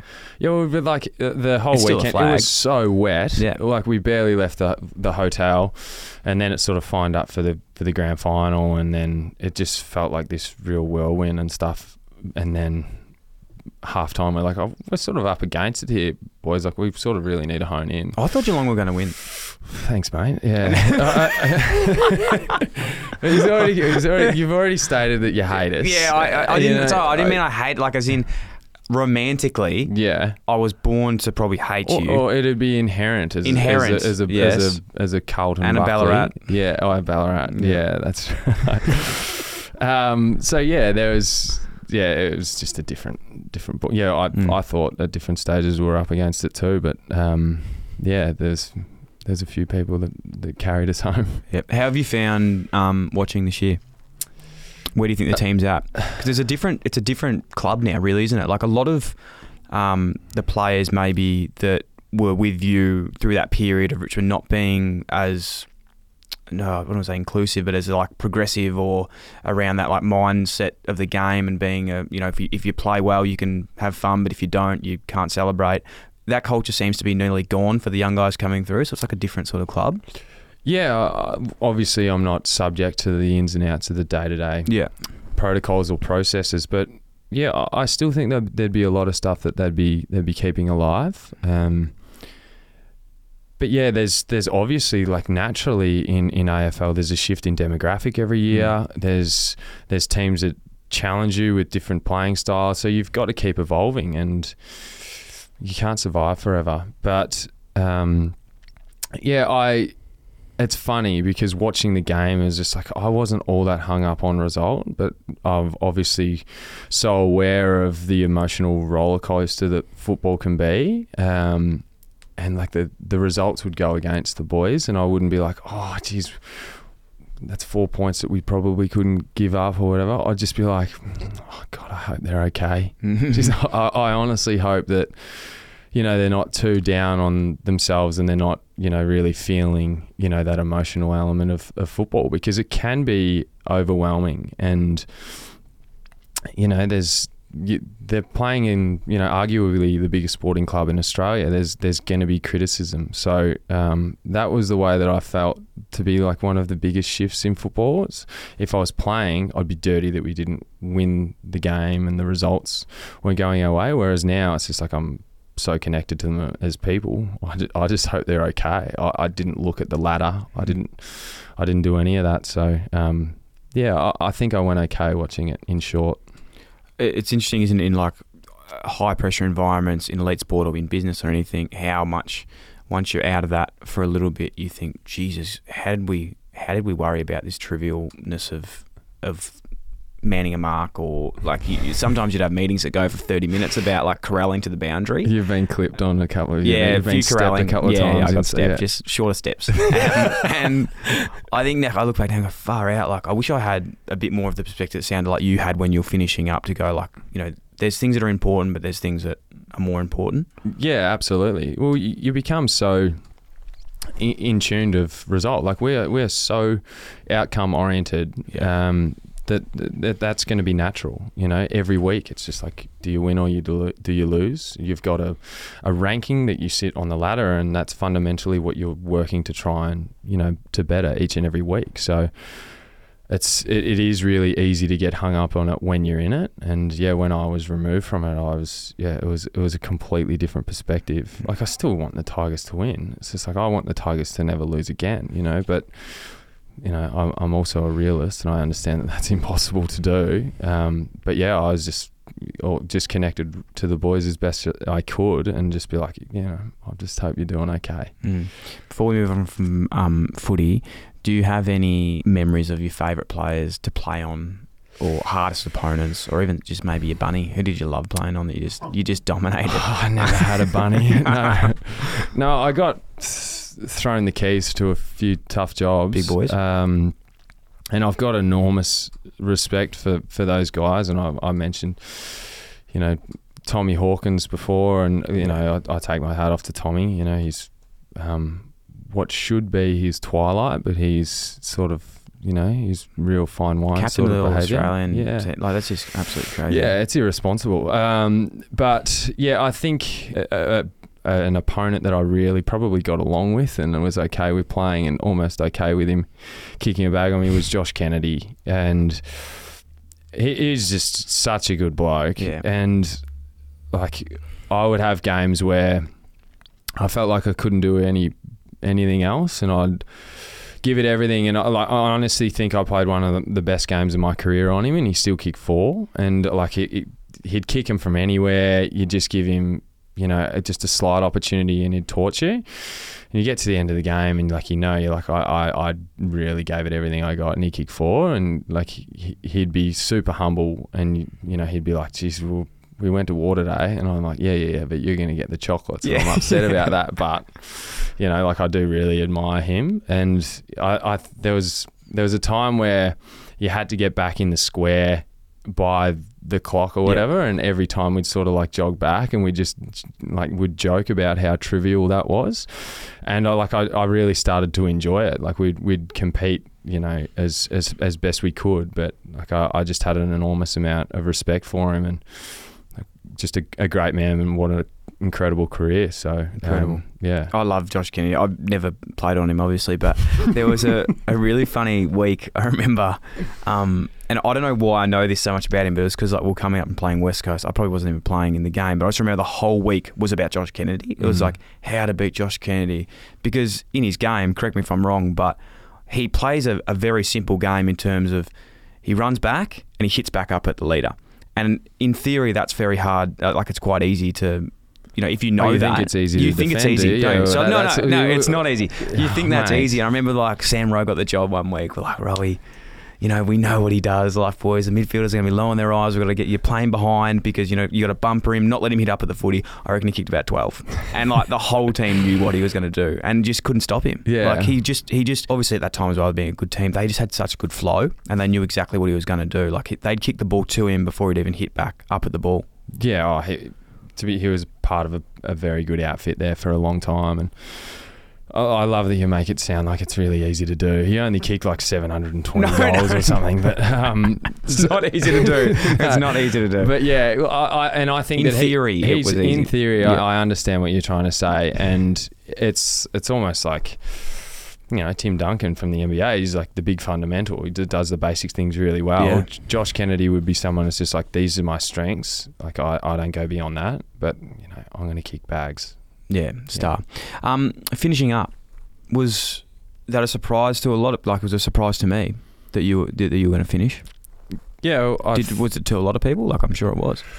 Th- There was a bit of a narrative Yeah. that it might have been a little bit, um, you know, premature, but I think that's probably the way that I wanted it to be. Yeah. and a number of elements fed into that. I, as I, I said, like I was a realist about where I was at. Like some people can slide for like four or five years and their output's still awesome. Like I didn't have that luxury, and athleticism is an enormous part of the game, and I haven't been naturally blessed with a great deal of athleticism. Um, but I think the biggest thing, the, the, like the most overwhelming feeling, and, and what I had when I retired was that like my relationship with the Richmond Football Club was mm. was so great, and I wasn't probably searching for anything in particular at that stage of my career. I was very curious about what the next phase of life would look like for me, and I just really didn't want to do anything that could compromise my relationship because I I have seen it happen with players Yeah. where you know they they play on um, for years it could be deemed to be too long, and it you know they fall out of favour and they have a bit of a, a sour taste about you know the the way that they finished, and it's like I, I just didn't I just didn't want to have that, you know. And also, I wasn't walking away from multi-million dollar deals, you know, what- as well. we So yeah. the rest of the world didn't didn't daunt me a- as much as it might for some. Yeah, it's not what we heard. Um, that's it, it is very admirable though. I think like uh, again, I not many people get to even finish on their own terms to do that. Um, and as always, I think Matty Lloyd was says this publicly. Like you always want to leave on top of your game because you don't want them to be like, oh, probably like not that you, that was your circumstance, but you don't want people to think, geez, they could have gone longer. I know exactly what you're saying. Like I've seen it happen a lot in in footy. Yeah, I, I, I just felt when I when I boiled down the things that were really important to Mm. me, and um, at that point in my life, it, it was it was overwhelming that I, I was prepared. I was I was Yeah. ready, and that was the best thing for me. So, as much as like, oh yeah, there are notions of being a long time retired, and um, you know you you want to get the most out of it because you're you know th- those sort of you know you hear those hallmarks of certain people, but it it was something that just didn't apply to me. I think it's a um, a credit to yourself more so that you gave yourself the opportunity to even do it. The fact that like you had engagements off field, you had a passion that you wanted to follow. Like when did you start studying? Was it when you finished, or were you doing it towards the last couple of years? Yeah, it was it was a real shift. No, I was like I've been studying for for a long time. Yeah, um, in psychology or just no, transitioning into different not. things. Yeah, well, right. when I was as I alluded to earlier, I was doing things that I probably thought I should be doing or what I was encouraged to do, and probably you know making sure that it was just like, oh, this is what other people think. I Was it property good, good- development? Good, at maths and science. No, I was studying civil engineering and commerce. Um, so that was my first tertiary experience. Wow. And um, and then I went into business for a long time. I was actually studying. Uh, I was doing an MBA in 2019, 2020, and then when the whole hub, you know, thing happened, I was doing a subject, but I was I was injured at the time. I'd had knee surgery, actually m- multiple knee surgeries that year, and we were compromised um, when it come came to resource, and, and Emma wasn't able to get in the hub initially. So, being injured, I took on the responsibility of that, and just realised that it was something that I really enjoyed, and that was that presented as a real opportunity for me. And um, yeah, we I started to get feedback that was like, yeah, you're you know you're you're good at this, and I was like really enjoying it. And then it, it led to more discussion with Emma, and I was like, I, I am really interested in the science behind it. I'm interested in the theory, and uh, I I didn't need to do it as such, but I wanted to do something to make me more credentialed in the space Yeah. because it became super apparent to me that that was the industry that I wanted to lean into. That's unbelievable. So when you were still playing, you took over that role of like the high performance mindfulness. Yeah, yeah. And Oh, what were you uh, just like working with Emma, sort of as it was going, and just like checking in and stuff? Well, it's funny because Emma was living in Cabarita, like Yeah. right, right on the border, but couldn't get into the hub. So Wow. she s- seemed like just down the road, and I'd talk to her every day, and we'd sort of debrief games and and whatnot, and I'd you know give her feedback, and she'd give me guidance, and it, and it became like this real collaborative thing. And I was just as excited about that as I was to getting back to performing. And and once I established that feeling, and I was aware of that, I was like. I need to invest in this more, you know. And and Emma is someone who's just like she's an absolute pleasure to work with. So to be able to have that, you know, connection and know, like I've got no doubt in my mind, she's like best one of the best mindset coaches on the globe. And for for her to invest that time in me, I was just like, this is something that I'm just loving. So Hands down, yeah, she's absolutely incredible. Um, we've had her on the show a couple of times. For those people who haven't noted, we'll have in the show notes those episodes. That I I can't believe that though. Like to have a player that's injured running these sessions is is immense. Like that's huge. So that's that. I think that speaks volumes before about like why you were so ready and so comfortable to make that next transition because you had something that you were so passionate about and found a purpose in something else. Yeah, absolutely. Mm. And uh, yeah, I I agree. It, I don't know, people are probably listening if we haven't lost all our listeners by this point. But the um, and and being like, oh, it's probably irresponsible of a football club to have a player doing that role. Mm. But I yeah, I was really trusted to be able to take that on at different stages. And yeah they they knew that I had like I wasn't just some cowboy coming in and just thinking that I knew what I was doing. I was having these conversations with Emma and planning things and um, yeah it was something I loved. But throughout yeah particularly those last years of my career the the club really gave players the opportunity to to really invest in spaces or departments of, of the, the football department that were important to them. And that was the one that that was important to me That's huge. The the finish at, at the Tigers. So you obviously retired, and we um for those who haven't, you know, I watched your speech. It was it was really emotional. Um, you know, I could see how much that place means to you, and not just the place but the people. After the dust settles and, and you leave, and I suppose you were lucky enough to work a little bit with the club this year. Like, was there a period of time where there was something missing, or were you pretty good that you'd found that next route and you're already engaged in new teams, you're already working with more athletes? Has it been pretty smooth in that sense?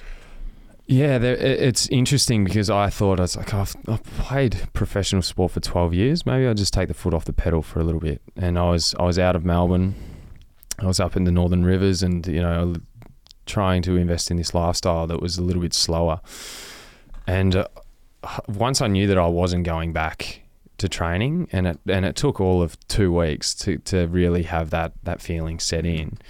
Like I just needed something to do you know, and that was probably at the time where my probably from Emma's perspective, our relationship might have been tested because I was p- probably hounding her about about opportunity, and um, yeah, so like a, a drastic change like that is always going to come at a cost. There's going to be something where you feel compromised in some setting, and there wasn't a date for me to work towards. There wasn't the the return of preseason, and a lot of the time it's a date that you hate as an AFL footballer to come back to training, or a date that you dread because it typically has time trials and skin folds and, and things like that. But just to not have that was something that I found enormously challenging. And as I, I spoke to earlier, I probably had 24 months or, you know, around two years where I probably knew that that was going to be the time that I was retired and I put everything in line logistically to be able to, you know, prepare for that. But there, as I said, it, it comes at some cost. So at different stages, I did feel a bit displaced. I did feel Mm. like I wasn't fulfilling a purpose that, you know, added value to my life. So, yeah, it's it's going to challenge everyone, you know. And I was like really honest about that, and I had opportunities to g- go through these great therapeutic processes, and it was like talking to Emma, talking to my own personal psychologist Sarah, who I, you know, who's like a treasure to my life. I got the opportunity to to host a, a podcast episode in a se- in a season that Emma did, and and I had some conversations around the the the notion of retirement and what that meant for people, and um, just just to be able to give myself a platform to be able to express around that was something that was really helpful. How important was that challenge for you, though? Like in terms of, I think one thing that Emma's really big on, um, and anyone's big on in this space in growth, is like being comfortable, uh, getting uncomfortable. So like being uncomfortable, that's when the growth actually comes. Like when you were sitting there doing something new, it's not nothing's going to come from being from being easy. Like we talk a lot about career change here and doing things you want to do. It's not going to be a smooth process. Yeah, yeah. Well, I think Emma knew um, as much as it was a decision that I made to get out of the city and you know to experience a different way of life. Essentially, um, I think before that all happened, Emma knew that that was something that was I was going to find really hard. So you know, she probably wasn't surprised when early in the new year I just wanted to come back and I wanted to do work with her and I wanted to have things to build towards and I wanted to have dates and agendas and routines. Yeah. Um, but yeah, and I, and I did miss that feeling of something challenging me, and yeah, it is something that I'm not sure whether it's was ingrained in me when I was young or whether it was just the AFL industry, but it was it's something that it, it like it's a part of me now. It's in my DNA To just keep moving forward, like progress. for sure, Yeah. and, and not to lay stagnant. Stagnant. I, I I think if I'm not personally or professionally developing, like I'm going to get agitated. I'm going to get frustrated. Um, and I I actually had like a significant moment about this, and and had a lot of conversation around it. Like just before I, I went overseas, I was ticking off two subjects in a trimester period, so it's like 0.75 study. It's a it's it's enough, and um, and then I was taking on a lot of work with with Emma with HPM, Yep. and and I I wanted that, but because I was, I felt like I was rolling out the same content to a number of people, but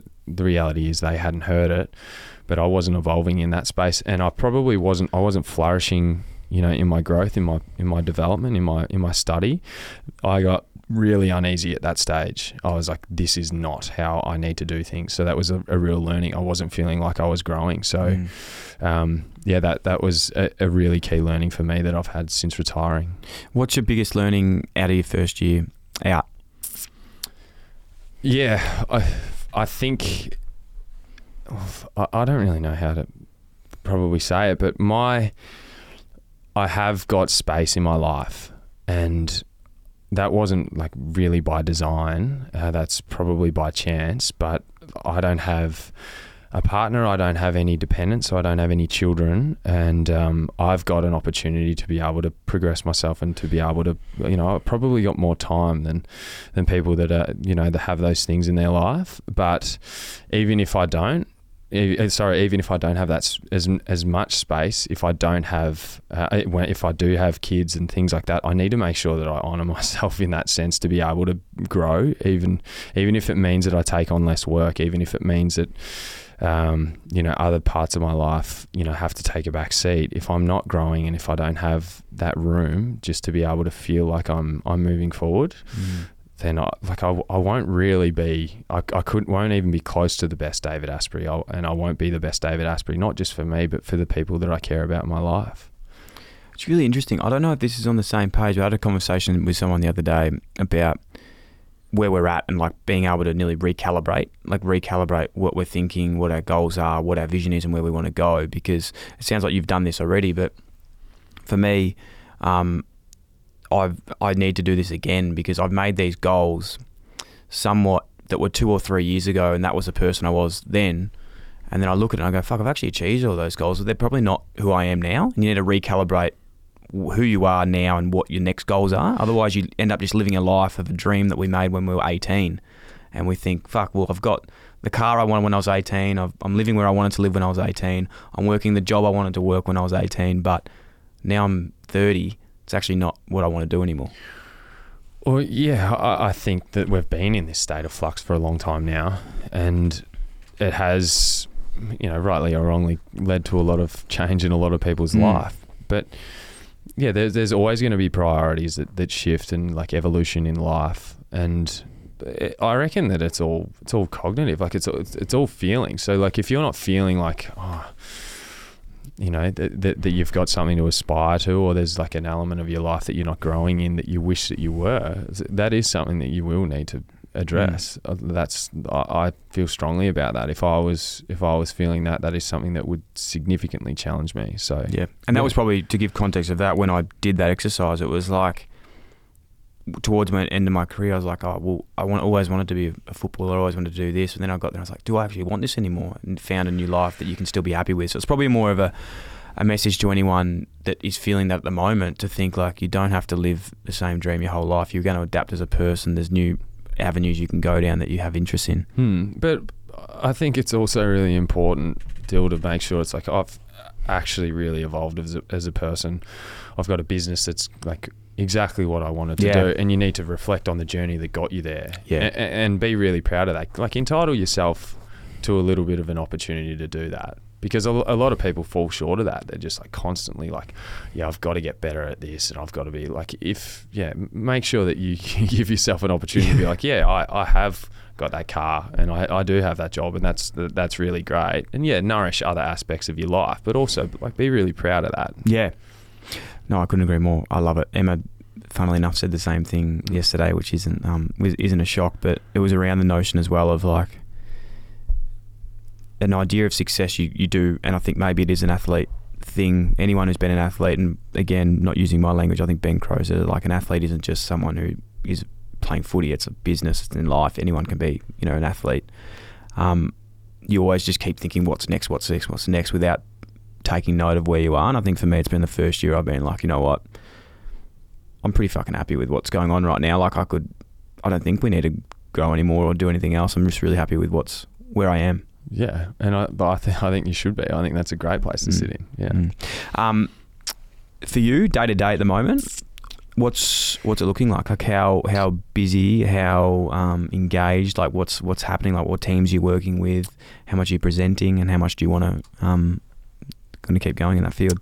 Yeah. So, um, I as I said, just got back from Europe on Friday night. And, and, just sorry on that, what were you doing working with the team over there? Like as you were saying, high performance mindfulness. Is that what you were doing with the, the hockey hockey team? Yeah, that's that's yeah. exactly how it started. Yeah. It, that was something that evolved the more time that I spent there. Um, but yeah, I, I got yeah the opportunity to work with the Hockeyroos through their their World Cup campaign yep. in um, in Holland and in in Spain and yeah, it was it was a brilliant experience. It was so much more than what I anticipated, and I was trusted with you know a great deal more than what I expected as well. So I thought that it was just going to be run some group sessions around you know take some workshops around like understanding like what's happening at what times and and giving strategies to be able to implement in game and those performance moments to be able to help them work through it and to be honest just give them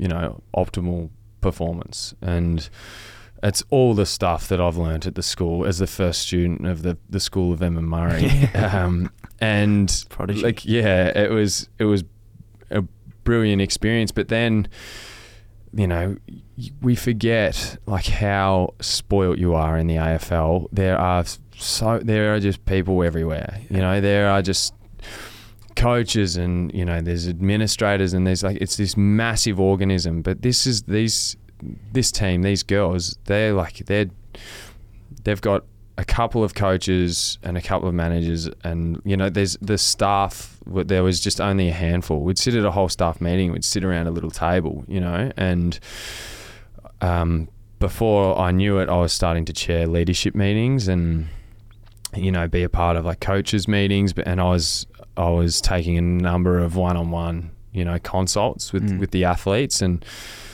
yeah I was a little bit uneasy about how much work that would be the how much uptake I'd have at the beginning of the of the campaign who would want to engage if it like yeah, and just like oh, you know, they and everyone does. They see Emma as like this colossal figure, and she is, and and rightly so. And like here's here's the steak knives that got thrown into the into the circumstances. Here's here's Dave. M can't go to Europe, but here's this bloke who you know he's just retired. He's like like under credentialed. Yeah. You know, he hasn't actually experienced it like Emma has. He's you know he's obviously applied the work in performance moments, but you know, you know you can have him if you want. I think you are underselling yourself. but um, that, that's sure what it was like, Yeah. really. And then all of a sudden, like by the time I got from, you know, we were in Holland for a week, and then there was a couple of days in Spain. I'd seen every athlete Wow. one on one, and I was in absolute shock. And yeah, just to be there throughout like a pretty significant campaign, and just to like work through a lot of games. They like uh, upon reflection, they only lost one game. Like they were a bit of an unknown. They weren't really sure how they were going to fare. They obviously hadn't played a great deal of international hockey. They were the second youngest team in the World Cup, only by you know like a couple of months really, and. Um, yeah, they, they lost one game to the Dutch, who just don't really lose much. You Yeah. know, they, I don't think they'd lost an international game since 2018 or something. So it was it was an overwhelmingly you know glowing result, It's and it was it was validating for the work. And they're a group that like I I feel really connected with, and um, I was so stoked to see the growth at an individual, but also at a group level. And they started to really apply a lot of the language and, and their own knowledge, and they really wanted to take it forward. And I had some like real moments throughout the tournament where I was I was just really proud. Like I felt like I was part of an environment that you know the work was worthy, and um, yeah, it was just a, a really good culture shift. It was it was brilliant. But, but you've been in this situation as a player, but now as like a consultant in that space. Would you call yourself that? Yeah, consultant. What do you think's the biggest shift? And this is for anyone listening to a team out there. Is it the coaches and the messaging from them to buy in, or is it the players buying in first? And I know it's a bit of both, but what would you say is nearly more important? It, it's a brilliant question, to Thank be you. honest. Yeah, That's a first good one today, no, and it's no, an it's hour not. and a half. no, in. no, no, no. It's it, it is a really strong question, and and and Trini Powell, who's who's the head coach, she was looking for growth opportunities within herself. So, um, you know, she realised that she had me there as a resource. So I started taking on things that I didn't realise were, were you know part of the part of the deal, part of the plan, so to speak. But she started to apply a great deal of her language in meetings and or the language that was adopted from us in in their meetings and and stuff. And if it if she felt like it was something that didn't really fit the model of HPM or whatever she'd look at it. And and she wanted everything to to really work. And then that gives confidence to the players. And you know that's that's one thing that really helped. But I don't think that would have been cutthroat either because the players would you know it was it was like for the first time in their probably professional careers that had someone that had come through and helped them make made sense of how why they were thinking certain ways and why they were having certain feelings in performance and um, just to be there as someone um, to really help that with them and see them really adapt and really apply it was like it was so fulfilling for me. It was it was amazing. What's the the end goal for you if you have that in mind now? Like, is it to work with a team specifically? Do you love working with different groups over over a year and, and being inundated with different sort of athletes, or is it do you want to work with one team? Yeah, it's something that I've I've contemplated a bit recently. I I, I certainly don't want to saturate like this space. Like I, I want to make sure that everything I do is like full tilt investment and and make sure that it is that it gets results because I don't really want to compromise. Um, but like particularly HPM, Emma's worked really, really hard, and, and she's got an amazing product, and it's something that you ne- you need to be able to have sort of time to be able to implement properly. Um, but for me, like as I said, like I, I've got a bit of time, so like next year in twenty twenty three, I'm going back to uni full time, and I'm. I'm hooking in, off. yeah, yeah, hooking into you know psychological sciences, and I want to be able to have, you know, theories and and science behind me that you know make me more than the experiences that I've lived and and really grow in that facet. And I think that that'll be a part of the process that helps me understand exactly what it looks like for me. Exciting. I'm not going to be uh, Emma Murray as such. Like I think that we've got different skill sets and I think that we've both come to that realization I would love to emulate you, you talk about emulating people I would love to emulate Emma but I I'm just different in that sense and we're really excited about partnering some of that stuff going forward and having different skill sets. But yeah, I think the more that I invest in myself, both personally but you know professionally in this space, it'll help me sort of really iron out exactly what it looks like. And I think it will be a bit of a combination of. Um, you know the mindset stuff with the with a with a bit of leadership and who who I work with they like I really need to align with them. Mm. And at this point in time, like I do really align with the Hockeyroos, and I'm loving that relationship. And um, yeah, I'll I'll make sure that I I don't just take on work just because it's you know seen as an opportunity. It just it just needs to make sure it really aligns. Have you seen anything that you've nearly gone like, fuck, I want to reach out to work with those people? Like, has there been something that's picked up this year where you go, I would love a chance to work with this individual athlete or this player or this team because I think that I can I could help them. Yeah, I, I really think that Daniel Ricciardo would be a, a really good one. Mm. You know, he's obviously got an enormous amount of talent and he's had a great deal of, of stuff go go wrong for him at stages and you know, he's he's got a fair bit of uncertainty around his future and that would be like that that would be an enormous weight on his career. And he's he's also Australian. He's representing us in the F1 and he's obviously a character that people love. Um, but I think that his performance is substantially compromised by his set of circumstances right now. And if he could set his, you know, attention and his intentions on the right things, I think that his results would really, really improve. And like, I think that he sort of deserves it. You know, I think, you know, privy to what we were talking about earlier, that whole cause and effect Mm. life that I was living, just living fully in the effect. I think that he's probably doing a, a bit of that at the moment. Um, and yeah, I think that if he got his attention more so back on what he's really good at, like he can he can still be one of the, the best drivers in the world. That's huge. If because I know this is going to happen, so I'm just going to have to talk to you about it now. After this show, there's going to be a lot of people think, "Fuck, like, can we work with Dave?" Like, is that a possibility at the moment, or you just you sort of capping yourself at what you're up to? No, I- I'm not. I'm not capping myself. Like I, I'm a certain listener. Like Yeah. I'm, I'm a I'm a better person when I when I listen to opportunity and listen to perspective and and also just get an understanding of why people think that it would be helpful for them. Mm. And I, I think the probably the first step that that is the catalyst for a lot of the conversation is that that people they've got enough humility to be like, hey, I can really improve and I can really grow in this facet, and yeah, it, it's going to help me with result, but I I do see a little bit of a shortcoming in that, and people to talk to around that, you know, like they're generally the sort of people that you you do want to work with.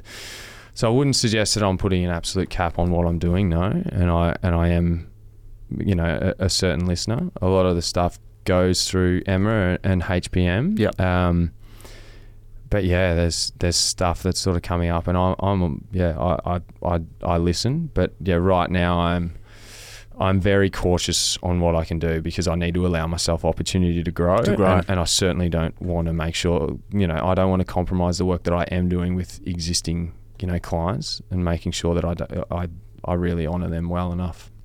So exciting, man. Mm. Very exciting. I've really enjoyed this this discussion today. Um, I've learned a lot from it. Like, on, in all seriousness, it's been super eye opening. I think you should be super proud of yourself to be able to identify those things. I don't think a lot of people do, um, and to be able to act on it. And also the fact around the matter of like, dominating in a space but still wanting to grow is such a big one. Like, um, you know, we actually spoke about as a team the other day. As soon as you get comfortable in something, you feel like you're there. It's almost another kick to go, you know, like, fuck, I need to learn something again. You need to like keep growing. And it sounds like that's exactly what you're doing with not just having the mindfulness training um, and performance training, but then going and do the psychology degree as well to actually have that theory behind you as well is it's huge. It's absolutely huge. I don't know many athletes that have been able to to do that after a successful career as well. So it's really really impressive. No, I'm really grateful for that sentiment, mate. But yeah, and exactly what we spoke about before. Like, like I really admire and acknowledge like what you do, and I think that it's like it's good, feel good stuff, you know. And you get, you know, you take the time to have conversation with people, and you know, you've got a, a real a base of people, a Mm. community as you consider it, and um, yeah, it's been an honour to be on the show. Um, you're obviously probably a little bit dry on talent at the moment. No, not at Uh, all. But uh, it, it has been it has been a um a, a privilege to be here, and um yeah, I'm a I'm a Dyl and Friends fan, and I, I look forward to listening on. Thank you, man. You're definitely not short on talent. We were looking for this one for a while, and also I wouldn't forgive me if I didn't bring this up. You actually punched me one time, Uh, we and I we think it was so before. far. I We think got- it was before the change in you. So I didn't want to come back and end on this note, but you punched me, and I can't tell you how much that hurt. It was at Preston City Oval as well. Yeah, I think I remember the day. And that was, uh, yeah. so you, so you've been sitting there the whole time as well, knowing that you actually. I, I think you said some remember harsh words as well. you. And I just want to say one other thing. Our good friend Sean Hampson. Yeah. After that, I said, "Oh, you know, Dave, you hit me pretty hard. You know, does he want to be friends or anything?" And uh, Sean was like, "No, man, I don't think he does." And I was like, "Oh, okay, okay." So I commend you from the growth of that moment forward as well. Now we can put that behind us. Yeah, I'm I'm a I'm remorseful about that. Yeah. uh, and um, yeah, like that's not a reflection. Of, No, it's really not. It's really and not. I'm sure I wasn't unprovoked. Like I'm, I'm sure it was wasn't an unprovoked attack on you. Mate. No, it wasn't. And I think to, without you know rehashing the whole moment before, we were talking a lot about performance and um, in teams like bantering and talking and, and saying things at you on the field that um, are provoking of teammates. And I think like at the end of the day, like I was always when I was at my worst, I was always talking the most shit. Um, and it's just like a direct correlation now. Going fuck, you know, you don't see the best players getting in stupid arguments on the field. It's always like the ones that are just like happy to be there. Well, you don't see the good players retaliating. No, you don't. that either. So, You like, don't. I, I've got no doubt that it was probably at a time where I was, as I said, in that phase of my career where it was just like I felt like everything was against me. Yeah. And when I was at my best, like. You're I- punching I me. wouldn't, I wouldn't have Yeah. been too too worried. I probably would have had a laugh with you, but we did get a long way, and you just, you just couldn't. You I- just I couldn't couldn't. you couldn't from it. keep that off No, mic. I couldn't you? couldn't. I couldn't move on from that. It really hurt. But then we had the beer a few years later at the Unicorn in Sydney, We which was did, great. I really did, enjoyed yeah. that. Um, consider it buried. Buried. Let's move on from here forward. We'd love to have you a part of the community, mate, as much as as you like, because your messaging and, and just who you are is is um, really admirable. So I really appreciate your time. Love it. Thanks again for having me. Thanks, mate. Uh, S Bone, SD. Will, welcome to the pod. This is your first ep. It is my first step. In the studio live. Welcome to Will Murray. Now, Will, you're Emma's son. Yep. Actually. I am. Um, what, how'd you enjoy it? You, you, you, you've never listened to an episode before in your life. I listen to parts of multiple, but Yeah. he um, pretty much said nicely, he's like, yeah, I like, you know, I've listened to like 10 minutes of one once. Like, you probably should have said you don't it's- listen to them at all. It's, uh, yeah, no, it's my attention span, not not your podcasting ability. no, I appreciate that. Um, How'd you enjoy it? no, it was awesome. I'm like, like I know Dave, um, pretty well. I've known him over the last few years because I was at the footy club a lot, um, with Mum being there. Yeah. But it's cool. Like you see a different side to both you and and the um person, the guest, and like fuck, Dave's pretty. He speaks well. Pretty um intelligent. I was thinking during it he could be like a politician. Yeah, I was like sort of getting mem- mesmerized by his voice. Did you learn any? Like you said, you know him pretty well. Did you learn anything today about him that you hadn't heard before? Well, I think how he was saying, you know, you want to um, you want to kind of like mirror someone who's like so like in your eyes like perfect or doing something so well, but like from like from if you come down at my level, like uh, like as a fan or someone who's watching from an outside perspective, you think they're the like the perfect person, and you you know you have no idea who's actually like who the one is struggling, and you know they want to they want to be someone, and then you want to be like them. So it's pretty cool seeing that he's someone you, you know you can kind of relate to someone like that that you think is so like on top of things, and you know they might not be.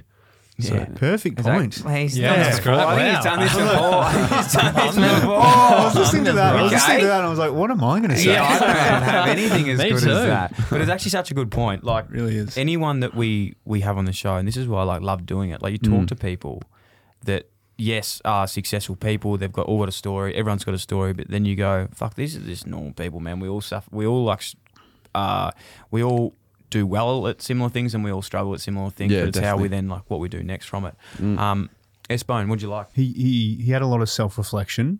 Yeah. I was thinking, like, do, do you have that much self reflection? Like, I feel like whenever somebody comes on the show, it's like they're really in touch with where they're going, who they are, all these things. And I, I think a lot of people listening would probably feel the same way. It's like, am I even like self reflecting that much? Am I growing from it? It's a good point. Yeah, I found it quite inspiring. He's really dedicating some time in his day very consciously to yeah, evaluate and think about those things. I think um, yeah, it was really inspiring. It's a really good question as well. You you ask Sam. I think like with that pondering and going into yourself and um, working, I think it has to be like forced in a way. And like he said, you know, there was probably times where before he'd met Emma and didn't know, you know, who he was or what he was, what his outcomes were, and he'd found like this new passion outside of things. I think we spoke about a lot, and it's always like a, a common theme through anyone, but like nearly the adversity that you face forces you to like think about other things differently. Is that Yeah, is that- definitely. No, is that spot right? on. Yeah, I think that's Yeah. what, well, that's what I got out of it anyway. And then uh, the sheep shearing. That was fucking Yeah, weird. that I must admit, that was interesting. That was weird. And then even the intro. well, Keep it in on. though. Well, you were good No, earlier. Like yeah, I'm not gonna lie though, like I could sit and watch those videos. Oh, Yeah. I love them. Like- How do they get us Like, to stay they one so- piece? They do it he so started quick. looking at me so weirdly, and I was like, "This is bad." I've just said I like watching sheep do, and then I couldn't work out what it was called, and I was like, "Fucking shearing, like getting them sheared, going from a work of like a dirty sheep to then they just shear it." And I looks do see. I know what you mean by that. It's- it's- like it's satisfying to watch. Yeah. Like they they they know what they're it doing. had no context into whatever the show was. Did I? I, I really worried that I offended him when I was talking about Kane Lamb. I said, "And like you, I didn't mean it in a way. You know, I was saying you're under." No, he was winding you up. Okay, thank you. Because Yeah. I, that, Yeah, I was sort of meaning like you're underappreciated. You were underappreciated for Mm. what you. Does that make sense? Yeah, hundred percent. Okay, good. What did Um, you think of the uh, the cause and effect? He said he was living in the effect rather than the cause. I And love it. obviously I that- feel like is that a message you get a lot? Like is that what the one that the kids get at home from from mum? Like, oh, it's actually funny. Mum's like, she's not like that. she's, yeah, like we kind of take the piss out of her a bit because she, she's all about that A game, B game stuff. Yeah. And if like you know if someone's in trouble, like one like one of the it's usually the younger kids. They're like, "Oh, get your fucking A game on!" And I'm like, like, like, like, piss off. Like, Dave spoke heaps about your mum then, in, in often quite glowing terms. And Mm. When you were sitting there listening, are you thinking, "Oh, that's really cool. My mum does great stuff." Or you're like, "My mum's so embarrassing. Like she's Uh, still so nah, lame." Like it's it's really it's really cool, but it's like the question I get the most is like, oh, do you know? Do you like? Does your mum help you with that stuff? I've always been like, no, because you know I played sport growing up, and that was kind of like in my last years of playing sport. That was when mum was starting to get really into her like Yeah. um into her like the coaching, like the mindfulness coaching, and even mum early on would be like, oh, you know, you can I can do a session with you. I'm like. Mm, nah, not really. Like I'd rather you just be my mum, not my Yeah. bloody mindfulness coach. Yeah, Yeah. fair. But um, but then to hear it from someone else, and you know, it's um, because I see I see the amount of work mum puts in, so it's kind of like oh, it's not like it's paying off because like it's kind of happened in the last few years, but um, I don't know, it's just cool. It's just, you know, her work, her work's helping people, and now to see Dave kind of um trying to follow, kind of in her footsteps, doing the the same work. It's like. You know, she, mum's bringing a light to something that It's huge. needs a big light on it. It'd be a cool like space to work in because I feel like they're always just going a bit further and a bit further. Like he said, he wants to kind of come up with new theories and have the education and the you know the the degrees to kind of back that up. It's pretty. It'd be pretty cool to work in an industry Oh, where you so you cool. you know you're on the precipice all the time of doing something new. I feel like it just opens a lot of doors. Like there's Yeah. endless doors to open, Mm. and like you know, Dave said he's got a different skill set, so he can go down whatever path he wants to. Yeah. Oh, I don't know how he does a study like Yeah, you seem surprised by his study. I, I was um I didn't know that he'd done like all the stuff before it, like the Mm. engineering and the MBA before doing. I thought it was sort of like just going that into psychology, which was which is crazy because I'm I know we spoke a lot about individual and the, to be honest, the one thing I love what he said the most going into that was when I was like, oh, do you have any like tidbits that you can like share that have been good for you? And he's like, oh, I wouldn't recommend doing that because you got to find what's good for you. And I, I love that because, and that's where, you know, Emma, and it's obviously a high performance mindfulness thing is they don't pretend to have the answers. They're just like, you got to work it out for yourself. Um, what's best for you? Because I think in this space, which, you know, it goes without saying, um, it can get very repetitive and you can get a lot of people thinking that they're sort of recycling the same stuff. But I think the best people at it, which is Emma and obviously Dave, what he's been doing is like they just give you the tools and then work it out yourself. Mm. Mm. The other really interesting point about that emulation, like the what would you say to a young Dave Astbury? Yeah. t- talking about he was always trying to emulate the people that were doing that he's perceived to be really great at the club, and that was to detriment to his own self because he Yeah. wasn't letting the the true Dave Astbury come out. Loved it. I liked what you said about recalibrating goals. Actually, Do you like that? yeah, because it makes a lot of sense. And people make these like long term goals for themselves, or have like a vision for themselves for like the next five years, and you really do have to change it. Mm. And people you- don't. A lot of your goals, and to be honest, I'll credit Ali. It's an episode that we've got in a couple of weeks. Who I speak a lot about with him. He's a guy that came to Scotland with us for the golf. Who's a CEO of Future Golf. He spoke about this a lot, and it's it's so cool. They do this thing called like recalibrate, where yeah, basically everything you like, even your fashion and the shoes you wear and the things that you do, is a lot of like who you wanted to be as a kid. So you think Mm. like, I want to be that person. I want to do this with my life. But if you don't recalibrate and go like, fuck, is that actually still who I am and what I want to do? Then it doesn't. you- You're going for goals that aren't actually aligning with where you are. Yeah, Mm. it's kind of like that thing where you go, if I was 15, I saw where I am now, I'd be, I'd be stoked. Like this is a great situation, but it's just like, what do I want now? Yeah, yeah. Or even like in, co- even like really broadly, it's like going, all right, I made it. Um, sixteen. When I grow up, I want to be a doctor, and I want to live in this area. And then you get there, and you're like, oh fuck, do I actually still want to be a doctor in this field, or like do I want to go study in this or live in a different state? Or anyway, I don't know. No, I reckon those, Interesting. those little changes are the most refreshing. I reckon. Yeah, they're good. I've been I've been keeping in a little bit. Oh yeah, my nuffy. Yeah, Can I let it out? Oh, he's out there. Yeah, Yeah, go on. yes. Oh, Kanga, I- kanga, kanga. Yeah. big big Richmond fan. Yeah. Big Dave Astbury fan. You were sweating in the corner. Uh, yeah, I Yeah. was. Yeah. Um, feels very special to be here listening to him on this, This um, and is even getting talking weird, about yeah. him. No, it's not weird. Where's no, this let me going let somewhere? it out. Yeah, it's Yeah, going okay. somewhere. Okay. Um, raw. uh, now you've made me lose No, my no, train sorry, of sorry, thought. sorry. Um, See your favourite player? Well, I got very emotional when he retired. Yeah. Um, It's okay. Brilliant, brilliant retirement speech. Yeah. Um, the first of the premiership players to kind of retire. It really hit me in the feels. Um, but it was great hearing him talking about that transition from 2016 to 2017. Sort of as a Richmond fan, like give me all that stuff, stick Yeah. it straight into my arm. Yeah.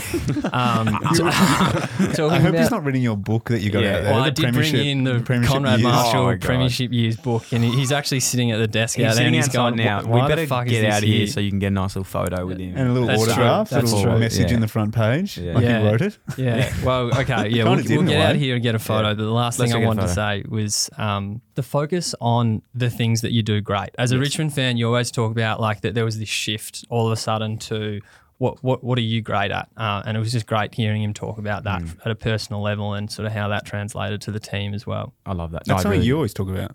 Um, Like, I don't. Yeah, I think I probably speak about it from like not doing it very well. Yeah, that's what I mean, Like still he, though. he did it, um, which is good. No, I, I really enjoyed it. It was pretty funny as well. Like I don't know. He, was, you you were laughing a couple of times. There were some funny bits. Yeah. It was funny. Um, Sometimes how you're do you funny. think Will went? Is he Really welcome good. back? Great, Really yeah, good. very good. Welcome back anytime. Oh, Yeah. I don't reckon. No? Nah, I don't think so, No. man. I pretty hard to, know. s- to sit in the corner and watch. It was, it was tough. Mate, we'll get you on. Um, yeah, whatever you want to do. But we loved. Uh, we loved having you in. So anytime. Anytime. Yeah, it was wicked. No, awesome. I love the I love the vibe here. Yeah, it's a bit of a vibe, man. Yeah, Yeah. That's what we're cultivating here. Yeah, it's a vibe. It's just a massive vibe. Manifesting. All right, Yeah. good work. Love you guys. fun. I really love you guys. Kiss, kiss. Mhm. killed it. Yeah, let's do it. No, I didn't do it, man. It's a team effort. It's a Ah, someone's gonna drive it, but Yeah. Thanks for listening to another Producey podcast. If you enjoyed the show, then it'd be a massive help if you could like, follow, rate, subscribe, tap the bell, leave a review, or even share with one of your friends, or you could do them all. If you want to get in touch to share feedback, suggest a guest, or advertise with one of our podcasts, then email hello at producey.com.